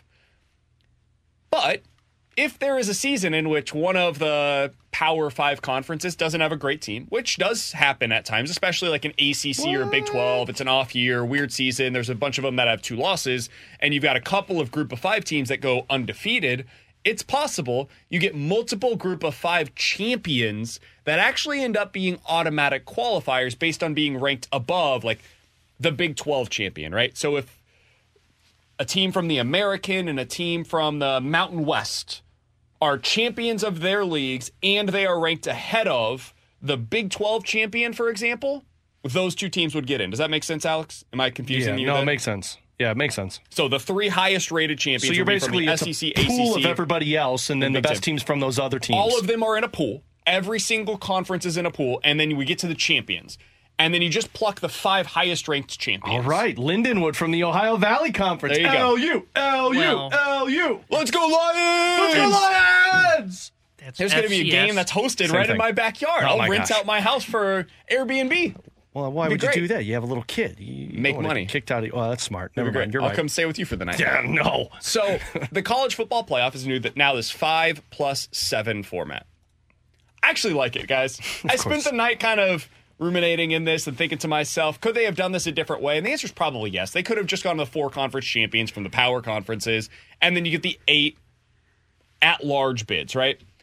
I do like the idea though that, hey man, if you're one of these teams like Oregon State or Washington State, for example, that are now a part of the Mountain West, and there's so many other teams, of course, that are part of the group of five, if you have an excellent season and you finish the year ranked pretty high. I think you should get in automatically. I want to see those teams get the opportunity. The whole idea of having this 12 team playoff instead of a, a four team playoff is that you have these chances for these smaller schools. Part of what makes the NCAA tournament so great is you get these Cinderella stories that get in and you're like, whoa, hold on here. Fairleigh Dickinson is going on a run? That's UMBC is beating Virginia? Really? Clemson's beating Mizzou. That's not going to happen often. Illinois is losing to Loyola. Lehigh, the same day that Mizzou is losing to Norfolk State, is beating Duke. That's awesome. Yeah, take the headlines away from us. Those are something that you want to have as a part of this. I don't want to have it as one of four, but one of 12, absolutely. I'm, I'm down for that. So I think they actually ended up getting this right, even though it came from a weird way. Yeah, I mean, it, it, it's definitely exciting if you're fans of these teams that, you know, in the past haven't even been able to talk about this. And now, if your team's great, you have an opportunity to put yourself in the conversation. My only issue with this is like, what if we're talking about it's like 11 or 12 team? Like, we can act like it's a Cinderella story, but man, football is different than basketball. If you're talking about a Cinderella team that gets in and takes on one of the more dominant teams in terms of power conferences in college football, right? Like, Yeah. the excitement's there, but when you get to the playoffs, it's like, okay, it's kind of a throwaway game. Yeah, I I do worry a little bit about that, but I think as we've seen recently, the talent in college football is kind of more dispersing more to where there is no more like dominant Transfer team. There portals are really gonna be more good, fun. and, and I think like now there is some juice to these games. Like think of the Mountain West, who played in the Mountain West Conference Championship game this year. You have no idea, neither do I. I asked that question because I knew none of us I would couldn't know. name two teams in the Mountain West. now it matters. Fresno State. Yeah. Kirby Moore Boise came State, from them. Boise State, Colorado idea. State, who nearly beat so it's a lot Colorado of the this year. state. So it's a lot of the state teams. Yeah. Okay, Um, good. sure. Indiana Uh, State. But uh, I, I, I like this because now there's more juice in those non-power five conference championships. Because now, like, even though like most of the conference championships end up having ranked matchups, like the Mountain West, uh, the MAC, for example, you're not watching How about the American old this formula. past season? SMU versus Tulane. That was a Yeah. huge game potentially. If Tulane almost beat Ole Miss this year. Yeah, and and if it had these kind of stakes on the line, it would have mattered a lot when those two teams met head to head. So that's the kind of thing that suddenly takes on more importance. Now, that is what's getting a lot of the headlines today. It shouldn't be, guys. That's not actually what's interesting to me about the new college football playoff format. What I find to be interesting is what it means in terms of where these teams are slotted. Did you see how they're going to rank these teams? So it's not actually done by the rankings. It's not that you just automatically get into the playoff. Because why would you rank it by the champion. rankings? If you are a champion of those, the, the top four champions will be ranked one through four in this new playoff format. So they get the bye. They are then just basically put into the actual playoff. They're not hosting a game like you know the first round is going to be offsite. It'll be at your school um, if you're hosting for five through eight. I guess it would be. They're going to avoid that round. The champions get to go on. You know who this really screws? Notre Dame. Notre Dame is not technically a part of a conference. and so Notre Dame, when this all comes to be, will not be eligible for a top four spot in the college football playoff. The best they can do in any given year until they join a conference, according to these rules, is they will be the fifth seed. So they could go 12 and 0 next year. I hope they go win undefeated. Every single game in which they play. And they will be a five seed hosting in the first round of the playoff, hosting the 12 seed, because they did not lock up, or actually the sixth seed, um, they did not lock up one of the top four seeds by virtue of not having played in a conference championship Could game. you argue, so that I find to be really interesting. They could be the number one ranked team in the country and would be sixth in the initial college football playoff. All right, Could you well, argue that's like a slight benefit for them though? No, Because like, zero benefit whatsoever. you get to host a college football playoff game, but like but then Yeah, beyond that, it revenue wise, matter. sure, that's great, Yeah. but you don't get the advantage of having the bye. It's like Yeah. playing in the wild card round in Major League Baseball. Like, could you Cardinals get a love that. Yeah, uh, sure. Could you get an advantageous draw? Sure, you could. Is it better than getting the bye? No, absolutely not. Because any football game is like a 60 40 proposition one way or the other, especially when you get to that point of the season where you're playing against the best of the best, man. Like, I'll, I'll have to take a look at who the 12th ranked team in the country was. wasn't it Mizzou? It, yeah, basically. So yeah, last year they could have had to play a team like the University of They got a good Missouri in the hmm. first round of the playoff. Would've That's not an easy draw for anybody. Or Ole Miss, for example. Like those are not an easy matchup for a Notre Dame in the first round of the playoff. Yeah, and, and I think what this all leads to, and I'm not even sure if they meant to do this, but it's going to lead to I think Notre Dame's going to be in the Big Ten. Like we we've all talked about it. You're going to get two power conferences. It's going to be the Big Ten and the SEC. Who knows what happens to the ACC and the Big 12 in the future? Like I don't even think those conferences have much um, oomph to them anymore. But I think it's going to lead to Notre Dame being in the Big Ten in like three years. And they were rumored to be talking with the Big Ten or the ACC, one or the other, recently. So I think what Notre Dame's going to do, yeah, they're getting screwed now. This is the last straw. They need to go join a conference. They've got to they've got to get in the Big Ten. Yeah, they, they've got to join the Big Ten, and I, I think that's what they're going to ultimately do. I think this is going to be Big the last straw as well for a lot of teams in the ACC that jump over to the Big Ten as well. Because once Notre Dame does it, they're going to they're not going to have just one team that joins the Big Ten. Somebody else will be coming with them. My guess is it'll probably Clemson. be yeah, like a team Or like Florida Clemson, State. Florida State. This will be the next thing that spurs whatever the next version of conference realignment is. Is these rules that were taking place because Notre Dame's going to look at these and be like, all right, fine. Like we play in a conference in basketball, it's it's time for us to go ahead and do this for football as well. I, I would say though, like I, I could see where it holds off a little bit on like a Clemson and a Florida State because you still do have that powerful. Like they're gonna get a bye in the playoff, and Clemson should mop through that ACC. Like they, it may hold them off a little bit to where it's not immediately. Oh, there goes Notre Dame. Oh, here comes Clemson. It may be a while before they decide to jump.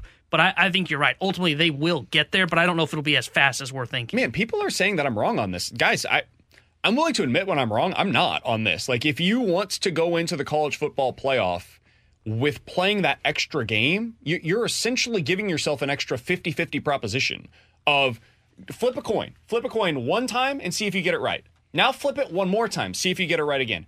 Now say, okay, would you if you got it right those first two times, would you like to go ahead and be done and you collect this $100 or try it one more time to get the exact same $100?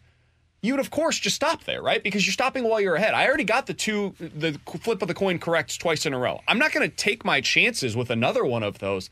That is essentially what the college football playoff is. Can you flip the coin correctly three times in a row? And if I told you, hey, there is a way to not have to flip it three times, but instead only two, only two flips of the coin, you'd rather have that opportunity. And what I'm telling you is there's one one team that's basically eligible for the college football playoff because due respect to the service academies, I it's very rare that they're going to be playing in a situation where they would be out, they would be in a situation where they'd be part of the college football playoff. But for Notre Dame, the team that is every year in talks for this kind of a thing, this is something that they are the one team that is essentially excluded from it. So yeah, this matters a, a lot for Notre Dame. And it matters in a big, big way for college football in general. I, I I don't love the fact that they put the conference champions one through five, personally. I think they should be immediately into the college football playoff, but they should be put in with the rankings. Oh, see, I, I, I like that they put it this way because now there is the incentive to go win the conference championship because you are getting the bye. Otherwise, it's just another football game that really probably doesn't matter. You know, like if Alabama Georgia meet in the SEC title game, and like this year, where that game mattered. Why? Because it determined who got into the playoff. But if it was a 12 team playoff, that game doesn't have any juice for the SEC title. You know, I, and they'll tell you it does. I don't think it really does though, because there's no there's no risk reward. You know, you win. No, no, that's what I'm saying. That's where it is the re- reward now. Yeah, Yeah, but if the, the risk reward would be if you win the game, you're you're one of the top four. yeah, and I that's what I'm, but I'm saying without the conference champions being like, if I'm Georgia and I'm going up against Alabama, we're both undefeated, right? If we go by the ranking system again, the way that it has been for the previous, you know, decade or whatever that we've been doing the college football playoff, the winner of that game will be in the top four. The loser of that game very likely drops out of the top four. So it still has a lot of stakes there, but it's not guaranteeing that the winner of the Big 12, which might be the 10th best team in the country, is a top four team now and earns a bye because they won a mediocre conference. The second best team in the SEC and the Big Ten next year, as we saw this year, the Pac 12, for example, very well may both be top four teams in the country. I, I don't think that you should suddenly then be taken back into the 6 through 12 region of what we're talking about with the college football playoff, but that's going to be what it is. You might be a top four team, top five team, but because you didn't win your conference next year, you will be relegated to playing in the first round And of I the actually college like football that. playoff. I, was oh, and gonna say, I, kind of feel like that's beneficial. Yeah, I, I think it, I think it adds to the SEC title game because if you win, you get the bye. To your point, and if you lose, you have to play round one. It adds to the SEC title game. I, I think it's the same. I actually don't think it changes the SEC title game at all. It potentially adds to the Big 12 title game, and it adds to the ACC title game. Teams that otherwise wouldn't be in play for the top four. So if you care about that more than the teams that are actually better getting those bye weeks, it does add some juice to those conference championship And that's games, what I I want. Um, but I just want the best teams getting by. So I guess it depends on what you're looking for there. Coming up in about 15 minutes, Alex has a tinfoil theory. I'm excited for this one, Alex, on what Zach Bolduc getting up to the NHL level right now means for the Blues in the long term. Coming up next, though, we're diving into the junk drawer with some interesting comments earlier today by JJ Redick here on 101 ESPN. We're right back to the BK and Ferrario podcast, presented by Dobbs Tire and Auto Centers on 101 ESPN. Let's open it up. The junk drawer with BK and Ferrario. Brought to you by Fenton Bar and Grill. Best trashed wings in Missouri. Dine in, carry out, seven days a week.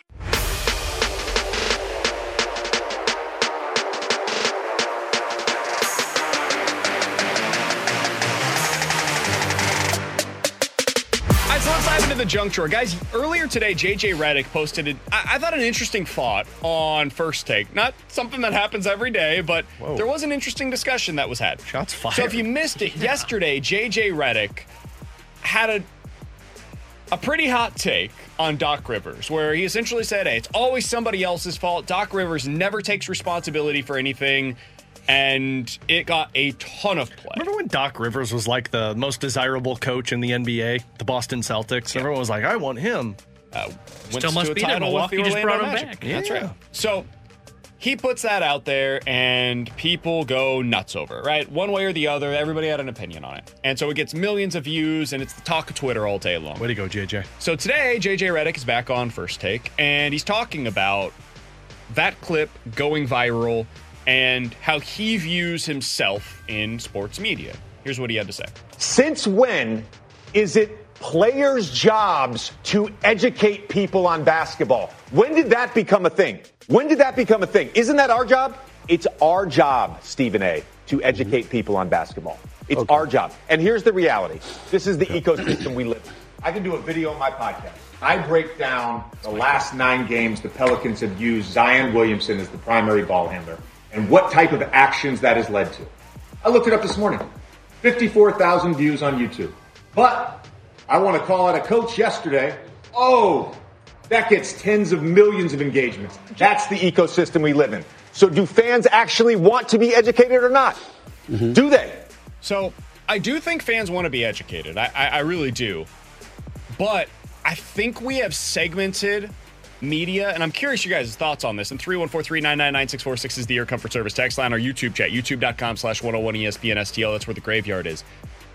I think media has become so segmented that people go to specific places for that. And when you do it, it's almost become like investigative journalism, which is super important but is when you look at like what do newspapers cut first what do big publications cut first a lot of the times it is their investigative reporters why because they're expensive it takes a really long time to produce those pieces they typically are very long in terms of what is read and the numbers in terms of clicks and downloads and every it's not as big but it's really important work and it gets stuff done that is necessary. And so, like, there are people that are doing incredible work, film work. Nate Tice, I think, does an amazing job for The Athletic, and he does it for Yahoo. There's some people that are doing it for The Ringer right now. Ben Solak, and um, they got another guy over there, Steven Ruiz, who does really awesome work. There's some people at ESPN that do great work. Uh, Matt Bowen, specifically, is awesome with it. The same thing is true for every sport. Whatever it is that you watch or listen to or read, there's probably somebody out there that's doing amazing work right now, breaking down the X's and O's of your sport, breaking down the numbers of your sport. But you have to go find it. And for people that are going to first take, for better or worse, they're not going there for that, man. They're going there for sports entertainment. Yeah. They're going there for the takes. And they're going there for quote unquote hot takes. And that's what our media has become. It is very segmented. And what ends up getting rewarded nowadays is stuff like what Stephen A does. You can love it, you can hate it. I, I've got my thoughts on it, certainly. but that's where we have arrived with sports media in general. So I, I, do find it interesting, and I think there's a real conversation to be had. I'm not sure JJ Redick came to the the correct, in my opinion, conclusion. Where do you fall on this stuff, Alex? I, I think there's a segment of people that are out there that still want to be educated on on certain elements of sports, but I, I think you nailed it. I think a lot of this is entertainment purposes. People people want to be entertained for the short sample size that they have when they're on their phones or when they're clicking on something, when they're listening to us. They want to be entertained because it's a it's a getaway from where they're at. But I also think we're starting to see more of a, a segmented population in terms of media coverage that want to be entertained, but they want you to say what they want to say. Like there, there's a lot of there's a lot of I want to argue with somebody, and I don't know why that is, but it's a lot of I want to be entertained, but if you're not going to say what I believe is true, then I want to argue about it. And I, some of that is entertainment for people. Some of that is an opportunity to just go back and forth and like you're sitting at a bar talking with people, specifically in sports. But I, I just don't believe that when it comes to media coverage, whether it's on the television or the radio side, I don't believe people really have that desire to be educated about the sport as much as they used to. I think if it is educa- education, it's edutainment. Yeah, if you will. That's a good. That's a good Like, way of putting it. I think Jamie's pretty good about this. Alex, I think you do this a lot as well. Um, I, I think some of the best in the business at this. I think Ryan Clark is amazing at this on television. Is he'll get up on the board, he'll show you something, and you're learning about the sport, but he does it in a way that is so interactive and so like entertaining and energetic that it doesn't feel like you're going through a math class, right? It doesn't feel like you're going through physics. Yeah, you're educated every day in your life with work, with family, with everything. You just want to get away from it. Yeah. And, and you might not know it. Like that when you're giving your kid vegetables, right? Sometimes they don't want the vegetables, so you hide it in other stuff. Can't blame 'em. And that's essentially what it's become is here, I'm gonna give you all this stuff, these takes, right? But in it, I'm gonna kind of hide the fact that I'm actually trying to educate. Now, it might not end up working. You might hate it. You might reject it. Whatever. But it's gonna be kind of in there. And and one of the things that I with our show, I don't know if we do a good job of it or not, but one of the things that I like to do is, hey, we're gonna have takes on this show. That's part of what drives the conversation. It will be driven by information. And that is something that I do think. Analytics? No- Analytics? That's not what I said. That's not right.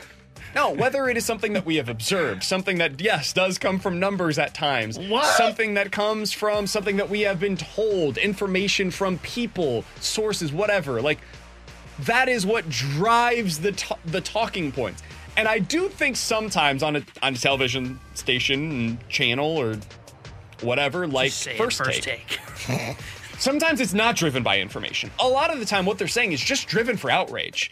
And that stuff drives me bonkers. Every day, their top five list. That's That- what it's for. That stuff drives me bonkers. It's not driven by anything other than let's get as much interaction as possible. Let's get as much outrage as possible. That is what we're doing. Sometimes, whatever side you're on, some of the cable television news stuff does some of that where it's like, hey, that's just factually inaccurate. What you're saying right now is not true. And they just put it out there because it's chum in the water and mm-hmm. people eat it up. And so I've gone off on a little bit of a diatribe here. But I, I think we have become so segmented in the way that we consume media that JJ Redick is actually probably right in some way of what he's doing and what people want from that show. But he's also well compensated because he's going on that show. So, do you want to do that, JJ, or not? That, that kind of becomes a question that you have to answer for yourself. It's interesting how it's worked too, because when I was younger and I would watch sports on television or listen to it on the radio, like I did that for entertainment purposes. Like I used to love Ken Wilson because I thought Ken Wilson was so entertaining on the broadcast. A lot of people love listening to Mike Shannon because Mike Shannon was en- entertaining on the broadcast. Now it feels like it flipped to where coverage surrounding the team is all about the entertainment and people want to be educated on the play-by-play side of it. Does it does it does it am I off on that? That's what I. Because that's when I watch when you football- mention JJ, for example, I think the spot for him to educate is when he's on games Exactly. as an analyst. When I watch football, I go uh, like I love being educated. It's why I like listening to the Manning cast so much Greg because Olsen I is so feel like I learn. Whereas when it comes to football, I like to be entertained with the conversation that's surrounding it. It's interesting because, like, when I think about my favorite football people, I, I try to learn from them. Like, Ryan Clark's one of my favorites. I find him entertaining, don't get me wrong, but the reason that I go to him is because I feel like he knows things that I don't know. And I want to learn those things from him. Yeah. And I feel like he's one of the people that actually does a good job of breaking it down for the common fan to be able to understand. But I think and I'm including myself but I in think that that's common fan. everybody's favorite. Like I think those are the guys that everyone gravitates towards. But then when people are gravitating elsewhere, they're gravitating towards the guys that are entertaining. Sure, you know, I, I totally agree with that. Because it's very I far. mean, think about the podcast, the the TV shows, whatever that are gaining the most momentum right now. Like you look at Barstool. Say what you will about them, right, wrong, indifferent, whatever. They're, they're not doing it because of information. They're No. not doing it because they're breaking down the game. It's entertainment. people are That's live watching people watching sports betting on them. I also like that's think what that is. part of what's happening specific specifically with this JJ Redick thing. Tell me if you guys disagree with this. I think a lot of people consume NBA stuff without watching the games in a way that I'm not sure that it exists with other sports. I think people consume NBA stuff for the drama, the player transactions, all of that stuff, as much as they do actually enjoying watching the basketball games nowadays. I, I think with the NBA, I think what what ha- has happened, and I think the NBA created this problem themselves, is it's all about the playoffs and then the transactions. So what happens Yeah. when you're in the midst of an 82 game regular season or hell a play-in tournament? You don't care. Like you'd rather hear the hot take of Doc Rivers that's is a good different than any other American sport, in my opinion. Like, I don't know that that exists. I don't think there's a lot of people that are listening to MLS content but not watching the games, right? I'm not sure there's a lot of people that are listening to a ton of football content for the NFL side of things without ever watching NFL games on and, Sundays. and I think it's just because the NBA regular season's been so watered down. I think there's a lot of truth to that. They've, I mean, the NBA's shown there's not much importance to it. 20 of 30 get in the playoffs. Yeah. Think about that. Guys are arguing. I just saw Jaylen Brown's like, hey, that 65 game requirement for an MVP. What if we moved it to 58? It almost okay. feels like the players playing basketball don't like basketball. no, it- it's like they don't want to do it until it comes now, to I, the now I playoffs. sound old. All right, Oh, coming up oh, in 15 minutes. Redick. Let's play a game of more likely to happen. 314-399-9646 is the Air Comfort Service text line. You give us two scenarios. We'll tell you which one is more likely. That's coming up at 115. But next, Alex has a tinfoil on why Bolduc is here and what it means for the Blues in the long haul. We'll talk about it next year on 101 ESPN. We're right back to the BK and Ferrario podcast, presented by Dobbs Tire and Auto Centers on 101 ESPN.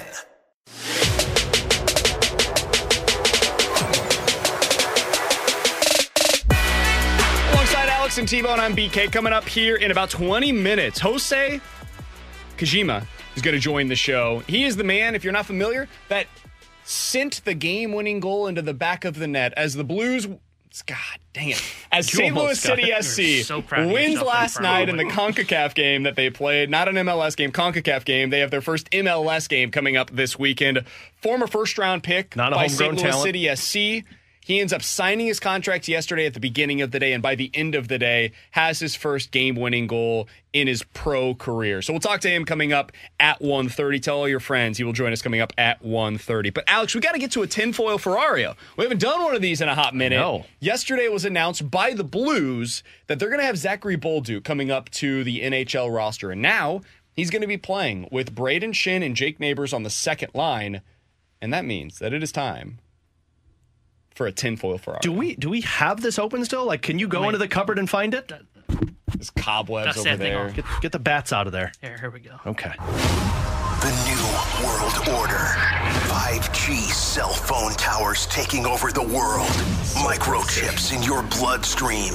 And Earth is actually flat. Ferrario, don't forget the tinfoil hat. Josh Ennis believes in four of them. I haven't I haven't heard that in a while. And woof, am I right, ladies and gentlemen? I kid, I kid, I think. No, I, he doesn't. he might. No, he doesn't. All right, so here's my tinfoil with this. I was thinking of this last night while BK's contemplating the Power Five conferences. I'm thinking about stuff that really matters.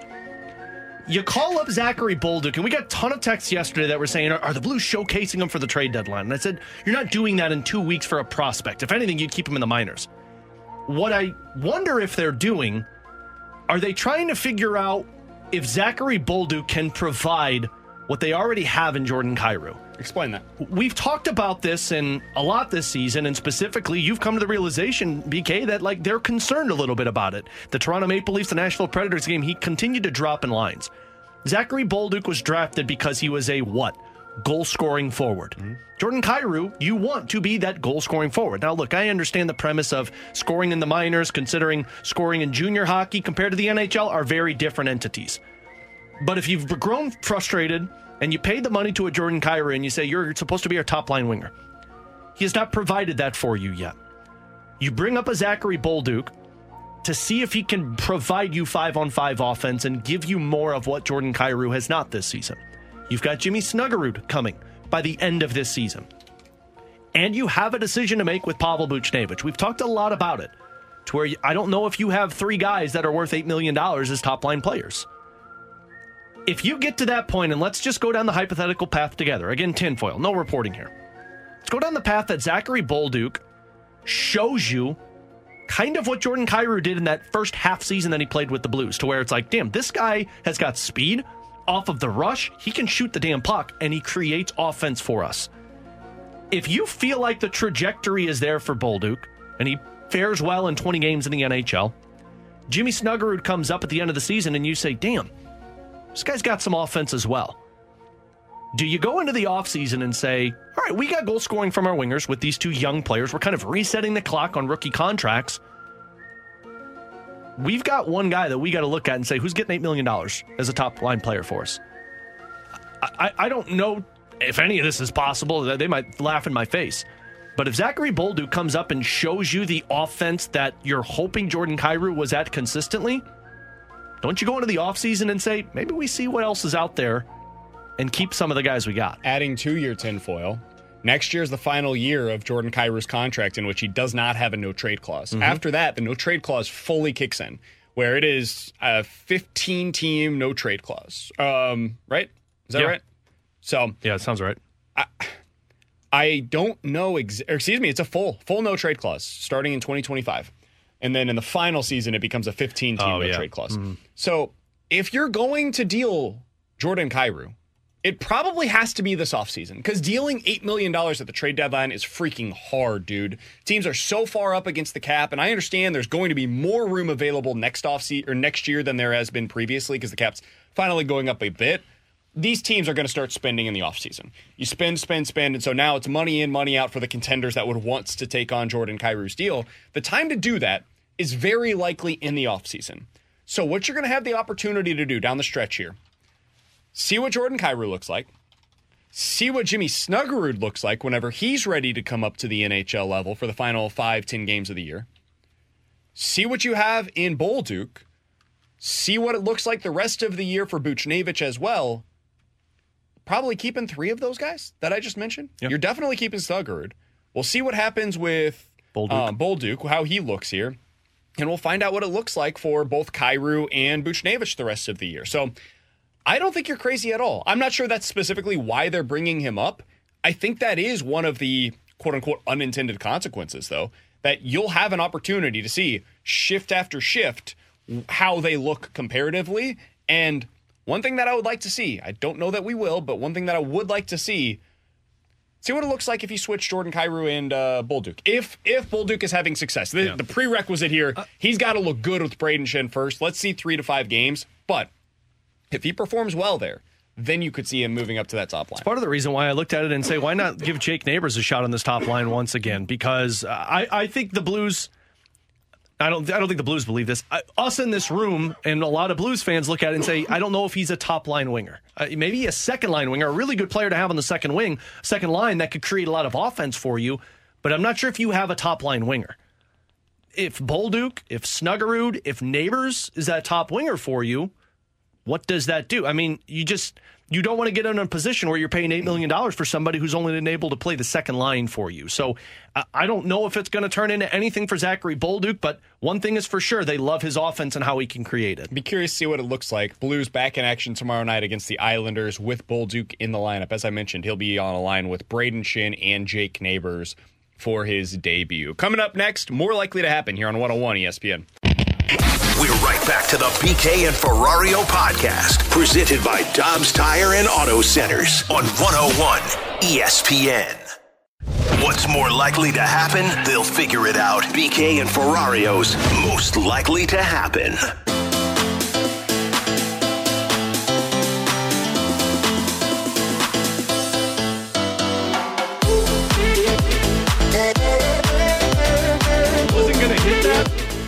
Because we weren't going to get to it from what the conversation we just had during the commercial break. So 314-399-9646 is the Air Comfort Service X line for more likely to happen. You give us two scenarios, we'll tell you which one is more likely. Coming up in 10 minutes, we'll talk to Hosei Ki- Kiju- Kijima. Kijima, excuse me. I apologize. We'll get to him coming up in just about 10 minutes. St. Louis City SC midfielder, former first round pick by the team, signed his contract yesterday at the beginning of the day. By the end of the day, had the game winning goal for City. So we'll talk to him in 10 minutes. Alex, before we get to more likely to happen, I do want to bring a little bit of our off air conversation on the air if you don't mind. So, I have officially gone to a place where when I'm cooking anything that is spicy, if I'm like cutting up peppers, I use gloves now. Now, I know that's probably what I always should have been doing, but now that we have baby boy mm-hmm. in the house, I, I have had too many situations where I'll go and I'll wash my hands. I think I've got everything off of me. And like I'll touch my my eye or something, and suddenly it's just I'm crying uncontrollably for the next hour and a half. So that's why we went off into a tangent before this segment on the air, is because T Bone yesterday had one of those situations where he he touched the side of his face. It got all touchy and whatnot, red, puffy. Don't don't use I think I the learned. peppers any you know, I longer. almost blew my grill up. You know. Whoa. Yeah, you you probably shouldn't be cooking. All right, Yeah. let's get some throw more that out likely to there. happen. Frozen dinners for now on. It's Red and puffy though, man. More you can't let likely the to puffiness. finish the season leading the Cardinals in home runs. Jordan Walker or Lars Nootbaar? Jordan Walker.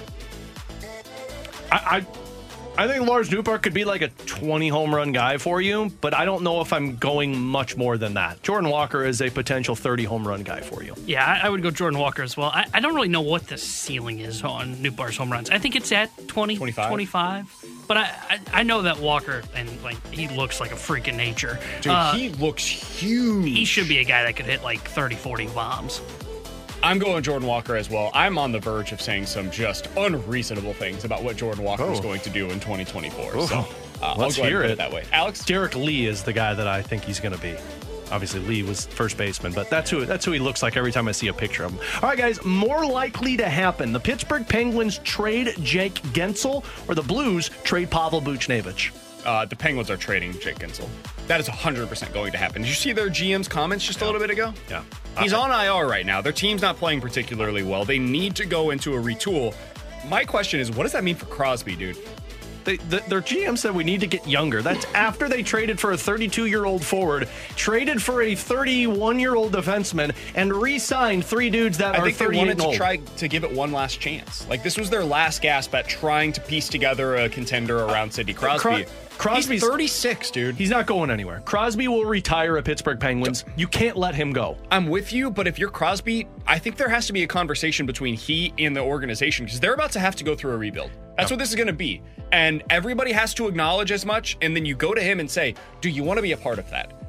And if his answer is no, you find him a good situation elsewhere. Colorado's where he's going to go. Do you think that he wants to be a part of a rebuild? I don't think it matters to him. I think he wants to end it with Pittsburgh. Okay. Like at least hearing Joey I talk mean, that's about respectable. I've got no Yeah. problem with it, but you've got to have that conversation with him. he, hearing Joey talk about it, and we can ask Joe tomorrow when he's on with us, but like hearing Joe talk about Crosby, Crosby's, I, I think the only thing that matters to him is finishing his career where he's had so much success, especially because Mario Lemieux has been a role model for him. If they're going down that path, they approach Sidney Crosby and say, What do we do here? And uh, they consider trading Evgeny Malkin. Now, I don't know how you could do it after you signed him to that contract and how much money it is, but it comes down to Malkin, Letang, Karlsson. And I don't think you're going to move on from Letang.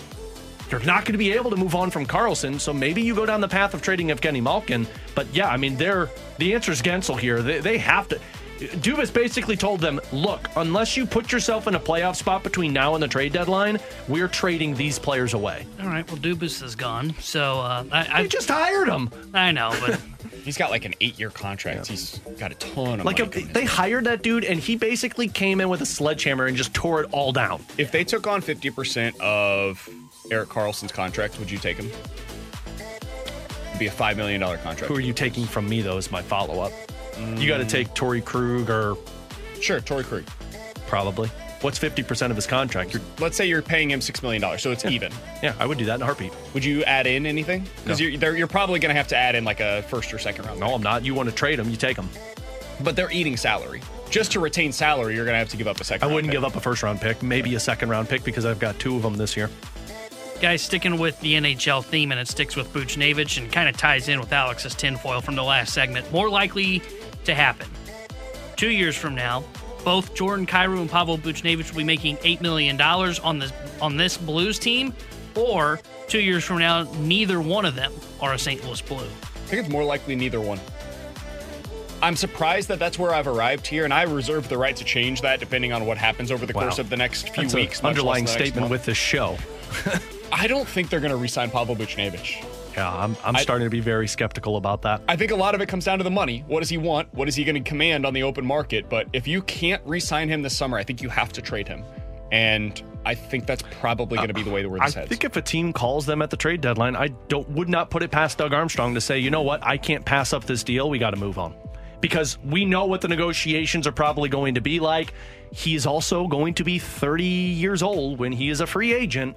Know how Doug feels about that. I wouldn't put it past them to look at a Buchnevich at the deadline and say, we're getting something that makes us better in return, so we got to do it. That's where I am as well. I, I maybe not so much he trades them at the deadline, but I think it's more likely that neither one are here in two years because I, I think they're dis. I don't know of this, but I, I would think they may be a little disappointed in Kyrou, and it's just not Doug's mo to pay Buchnevich in his 30s on a contract like he's going to get. And when you've think. got Dvorsky, Snuggerud, Bolduc, Stenberg, Yeah. like you got four guys that they view as And top nine potential we, players. We did the crossroads question yesterday, you know, between Buch and Kyrou, and I brought up, is it option C? Like, it feels like picking, and I hate to say this, but it feels like picking two bad options if I got to choose one. So I, I think they may go down the route of moving both. Real quick, 'cause I know we got to get to uh, Hosei. I, I think if you get to the point where you're trading away Pavel Buchnevich, you're for, you're getting something in return that makes you better now. You're forced onto the path of we might have to move on from Kyrou as well. One quick thing to get to. This is uh, a little bit of news from Derrick Goold earlier today.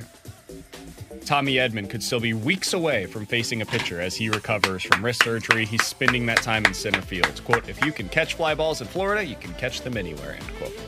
Okay, You who, know, the, honestly, he- that's a who the hell he's said right, that? though, about that quote. Who the hell said that? Still potentially weeks away. And if you're weeks away from facing, Facing a pitcher, a you're weeks away, following the weeks away from getting into game action. Interesting. Yeah, he All ain't right. playing until March. He's going to start or on the IL. St. I'm Louis calling it City. SC back in action last night. An awesome game to watch out there at City Park. They come out victorious. They have their first MLS game coming up this weekend. Their former first round pick signed his contract yesterday, scored the game winning goal in the game by the end of the night, and today he's going to be joining us here on BK and Ferrario. He joins us next here on 101 ESPN. We're right back to the BK and Ferrario podcast, presented by Dobbs Tire and Auto Centers on 101 ESPN.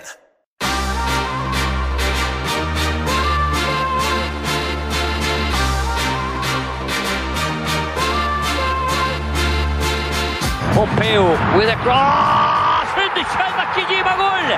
Goal!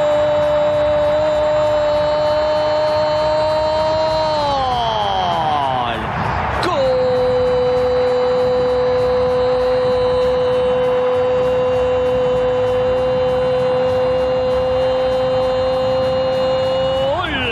That's what it sounded like last night on Fox Sports 2 as Hosei Kijima makes his debut for St. Louis City SC. He enters into the game in the 86th minute. He scores the game winning goal for City in the 90th minute. And oh, by the way, earlier in the day, he signed his pro contract with St. Louis City SC. Not a bad way to spend a day. And Hosei Kijima joins us now here on 101 ESPN. Hosei, thank you so much for joining us, my friend. I have to imagine you're feeling like you're on cloud nine coming off of what was a spectacular performance for you yesterday.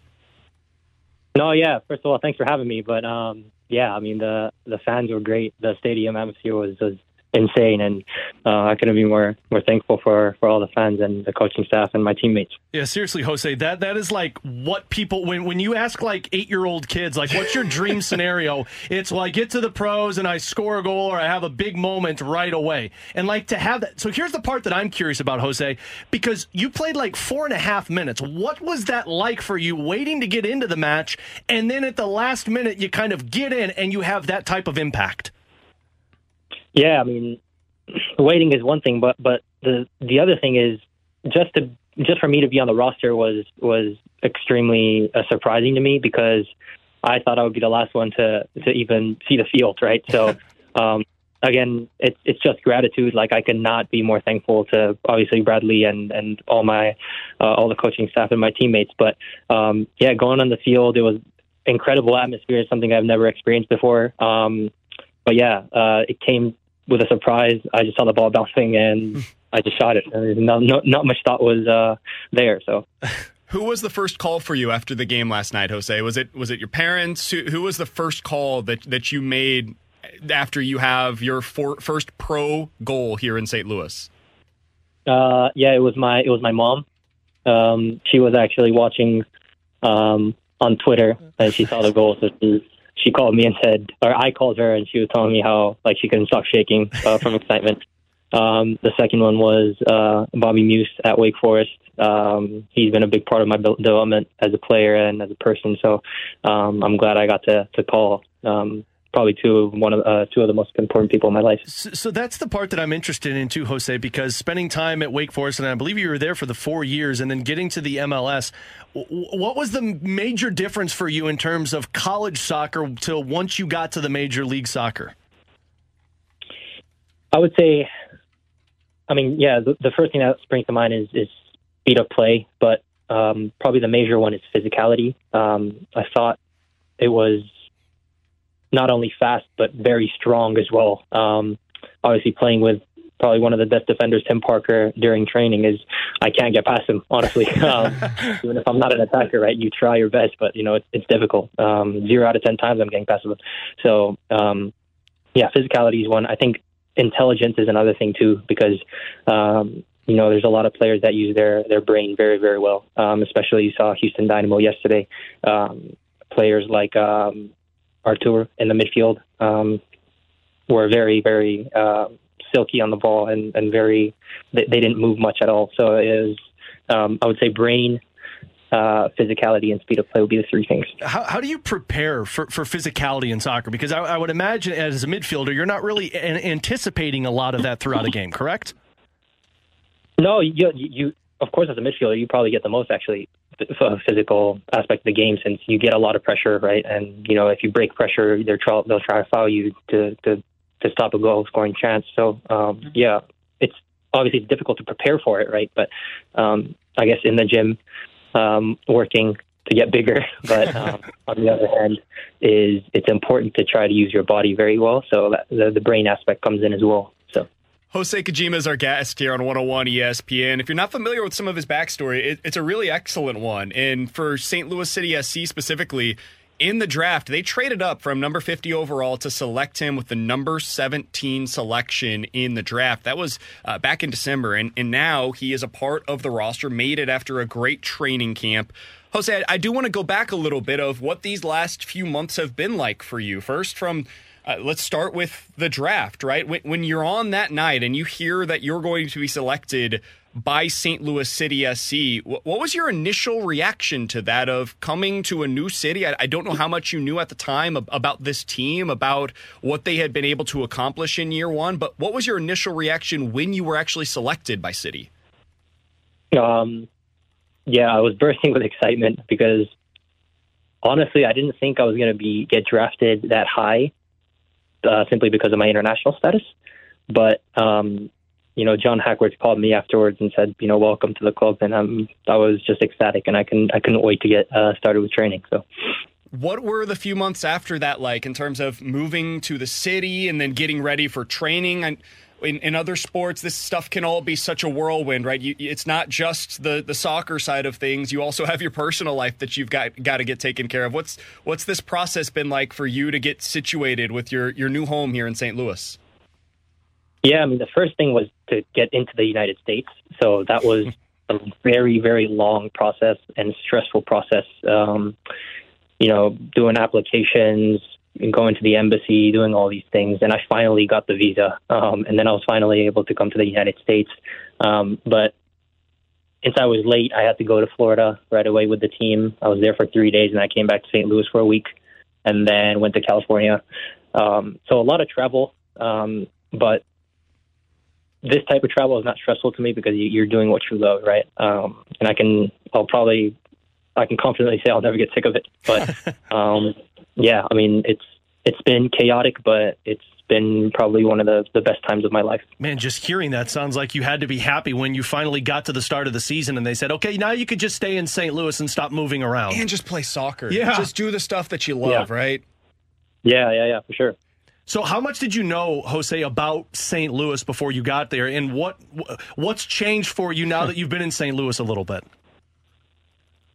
So, nothing about the city, um, but I knew a lot of city tactics because I did a lot of analysis on them uh, as soon as we got draft. I got drafted. But um, now that I'm here, though, it seems like it's it's a very calm place, at least where I live at. Um, since I moved into my my apartment a couple of days ago, but it's it's very calm. It's peaceful, um, but it's also it's also beautiful. Like you can see the arc from my window, um, and I've seen downtown. Obviously, the training facility is amazing, but I think overall, it's it's it's my type of town or city. I, am curious, Hosei, when you when you look at where where you're at right now in your career, like this has to be such an exciting time. You also seem like you are like a soccer rat in terms of you you just seem to love the sport. Where, where does that come from originally? Is that something that was a part of uh, your family growing up? Did, did you get that from friends that you were around? Where, where does your original love of soccer come from?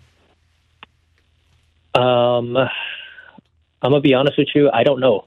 Interesting. Um, I'm the I'm the very first soccer player in my family. Wow. And yeah, I mean nothing special there. Um, I I do idolize Kobe Bryant, and I've I've studied him for the past maybe six seven years, taking notes, watching videos, all that stuff.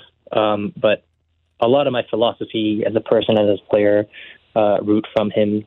So in that sense, I have a, a obsessiveness um, in in the sport, and I've dedicated to, uh, my life to this sport. So, um, yeah, I love the sport, and I'm obsessed with it. So That's so interesting. You, you have you have a passion for Kobe. Where where did that come from originally? Was it just you, you were a fan of him as a player, or you, you mentioned the mentality? That certainly is a big part of it. What where does that come from?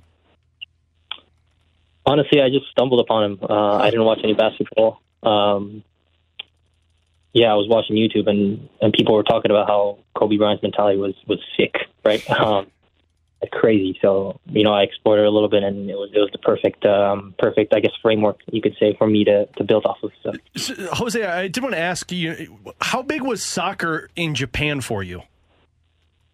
Uh, very big, actually. Um, it, I think right now, apart from baseball, it is number one sport being watched um, in the country. So um, obviously, high school tournaments, they probably get like fifty thousand fans to their their tournament final and things like that. So um, it definitely is a trend. Um, obviously, increasing with uh, players like Iniesta going there. But um, when I was there, you know, uh, school a day, school in the day, and then football at night. So uh, it was a big part of me. Hosei Kijima is our guest here on 101 ESPN. He's the St. Louis City SC first rounder from last year. Now, uh, the the man that scored the game winning goal for City last night. Hosei, I did want to ask you about that journey that brought you to America. I, I was reading you, you end up going to IMG Academy early on here when you came over to America to play soccer there. What was that experience like? As you, I, I would imagine it's a different culture, different environment, everything. You come over here to play soccer at IMG. What was that first experience like as you got over? Uh, yeah, I mean, it was very difficult. Um, you know, as a, as a 12 year old small Japanese kid going to, you know, probably one of the biggest countries um, in the, well, actually continents in the world is, is, you know, almost unheard of at times. But um, it was a learning experience for me. Uh, I had to adapt um, to different things. So a great example is like people were using forks to eat here when I was first here, and I was just completely shocked that shocked that they were using chopsticks. So uh, just like that, and obviously the major changes as well. So um, it was it was a very long process to just adapt. Um, but you know, in, at the end of the day, it is the process, and you know, it's you got to enjoy it as much as you can because you're only you only get one of them. So. All right, Hosei. So, so let's have some fun with you before we let you go. You mentioned that you can see the arch. I'm going to go through a quick rundown of St. Louis stuff that you need to check out and tell me if it sounds interesting or not. Of course, you got to go up into the arch. We joke about it a lot here on BK and Ferrario. Once you do it once, though, you're done. You, you've seen it all. You got to check out the zoo because it's free. And have you had toasted ravioli or gooey butter cake yet? I have not yet. I do want to try toasted ravioli though. Okay, yeah, I was going to say your entire team. Toasted Rav's a good one. Your entire team has probably been preaching to you. If you haven't tried toasted ravioli, get it, and you got to go get it on the hill, Hosei. You got to go on the hill and try it. And the other thing you got to Okay, try for it's a rite of passage. You you got to try St. Louis style pizza. I don't know if Oh, you yeah. love it. A lot of people that aren't originally from St. Louis, it's kind of a take it or leave it type of a thing. It's a very different kind of a pizza, Hosei, but you got to give St. Louis Yeah. style pizza a try as well. No, yeah, I mean, I'm a foodie, so I'll definitely try all those things. There we There go. go. Have you tried out like any big food places yet in St. Louis, or is you still trying to get kind of acclimated with it? It's a shockingly good restaurant scene out here. Yeah, I mean, I heard, but uh, yeah, first of all, I got to get acclimated. Second thing is I don't go out much. Okay. um, I did try a faux spot on DoorDash, which was very good. I forgot what it was called. There you go. All right. Oh, so- well, Hosei, if you want to get out more, just call our guy T Bone. He'll set it up. BK and Ferrario will take you out on a night on the town around St. Louis. I appreciate that. There I'll we let you know. Hosei, final thing before we get you out of here. We did have a couple of people on the text line um, that that wanted to make sure that we asked you this. Can you pronounce your last name for us, just so that way in the future we make sure that we are saying it 100% correct? In English or in Japanese? Uh, you can you I'd could like do both. So in English, it's Kijima. In Japanese, it's Kijima. Kijima. Yes. What do you prefer people go Kijima- by?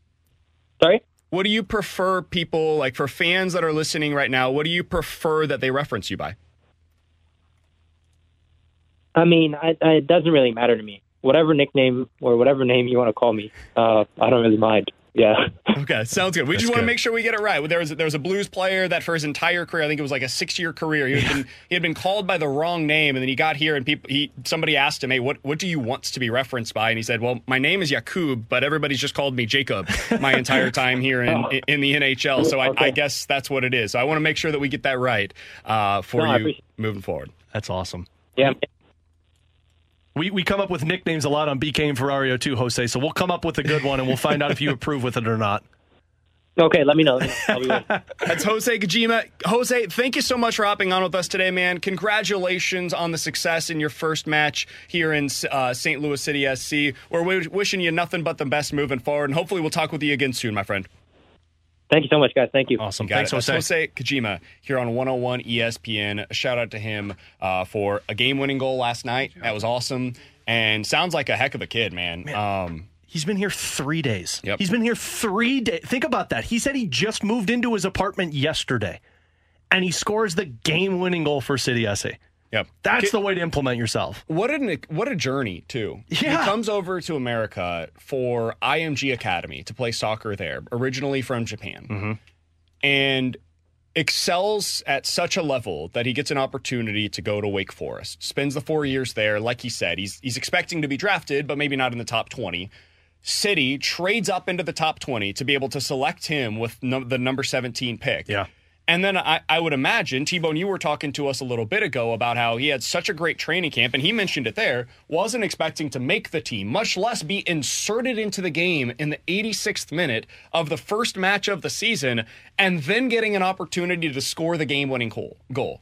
What a whirlwind. Yeah. Like, what, what an unbelievable story this kid has. And, and you know him mentioning Kobe and the the Mamba mentality that Kobe Bryant always had. I mean, that kind of shows it right there. You know, a guy that comes in late to camp because he's trying to get his visa to get into the United States doesn't make any excuses for himself. Comes out, shows up, plays really well in training camp for the squad, and then has to also not. He mentioned flying to California as Yeah. well, where they had the second part of their training camp, and then he signs the contract, goes out, and though it is, I don't remember how much added time was in that second half last night but like you get six to ten minutes. A lot of guys don't, you know, think about that. You get six to ten minutes to make a first impression, and what do you do? You score a goal, not just score a goal, the game-winning goal. And one that was like It was work ethic. Yeah. That's what the goal was. The, the goal was like all of the, the grimy, greasy goals that we talk about for the Blues. That is what we saw. He said that you won the game prepare for him last night. physicality. And like he showcased a physicality. And that's not a big guy. You showcase your physicality in a match like that with four and a half minutes. Uh, I know our, our guy, Gio, Gio, Giochini, is that, is that how you pronounced it? Jokini. He was our guy last year when he came on with us and we loved him. I, I, I'll implement it right now. The the player for BK and Ferrario is Hosei Kijima. We need to get his Twitter following up. He is on Twitter. Yep. He has 660 followers. Get I'm that. hoping that by the end of the day today, we can get him up to Get a to a thousand. thousand. Yeah. At Kijima Hosei. K I J I M A H O S E I. So it's his first name after his last name. That is his Twitter handle. Give him a follow, guys. Get after this Th- guy. This is one of ours now. He, he Tell me he's a BK and Ferrario favorite. St. Louis City SC midfielder. He is a Mamba mentality man, and he is soon going to be eating all across this great Oh. city uh, after he scored the game-winning goal last night for City. Might be a weird text, T Bone, but send him a text and ask him to videotape when he takes the first bite of a T Rav.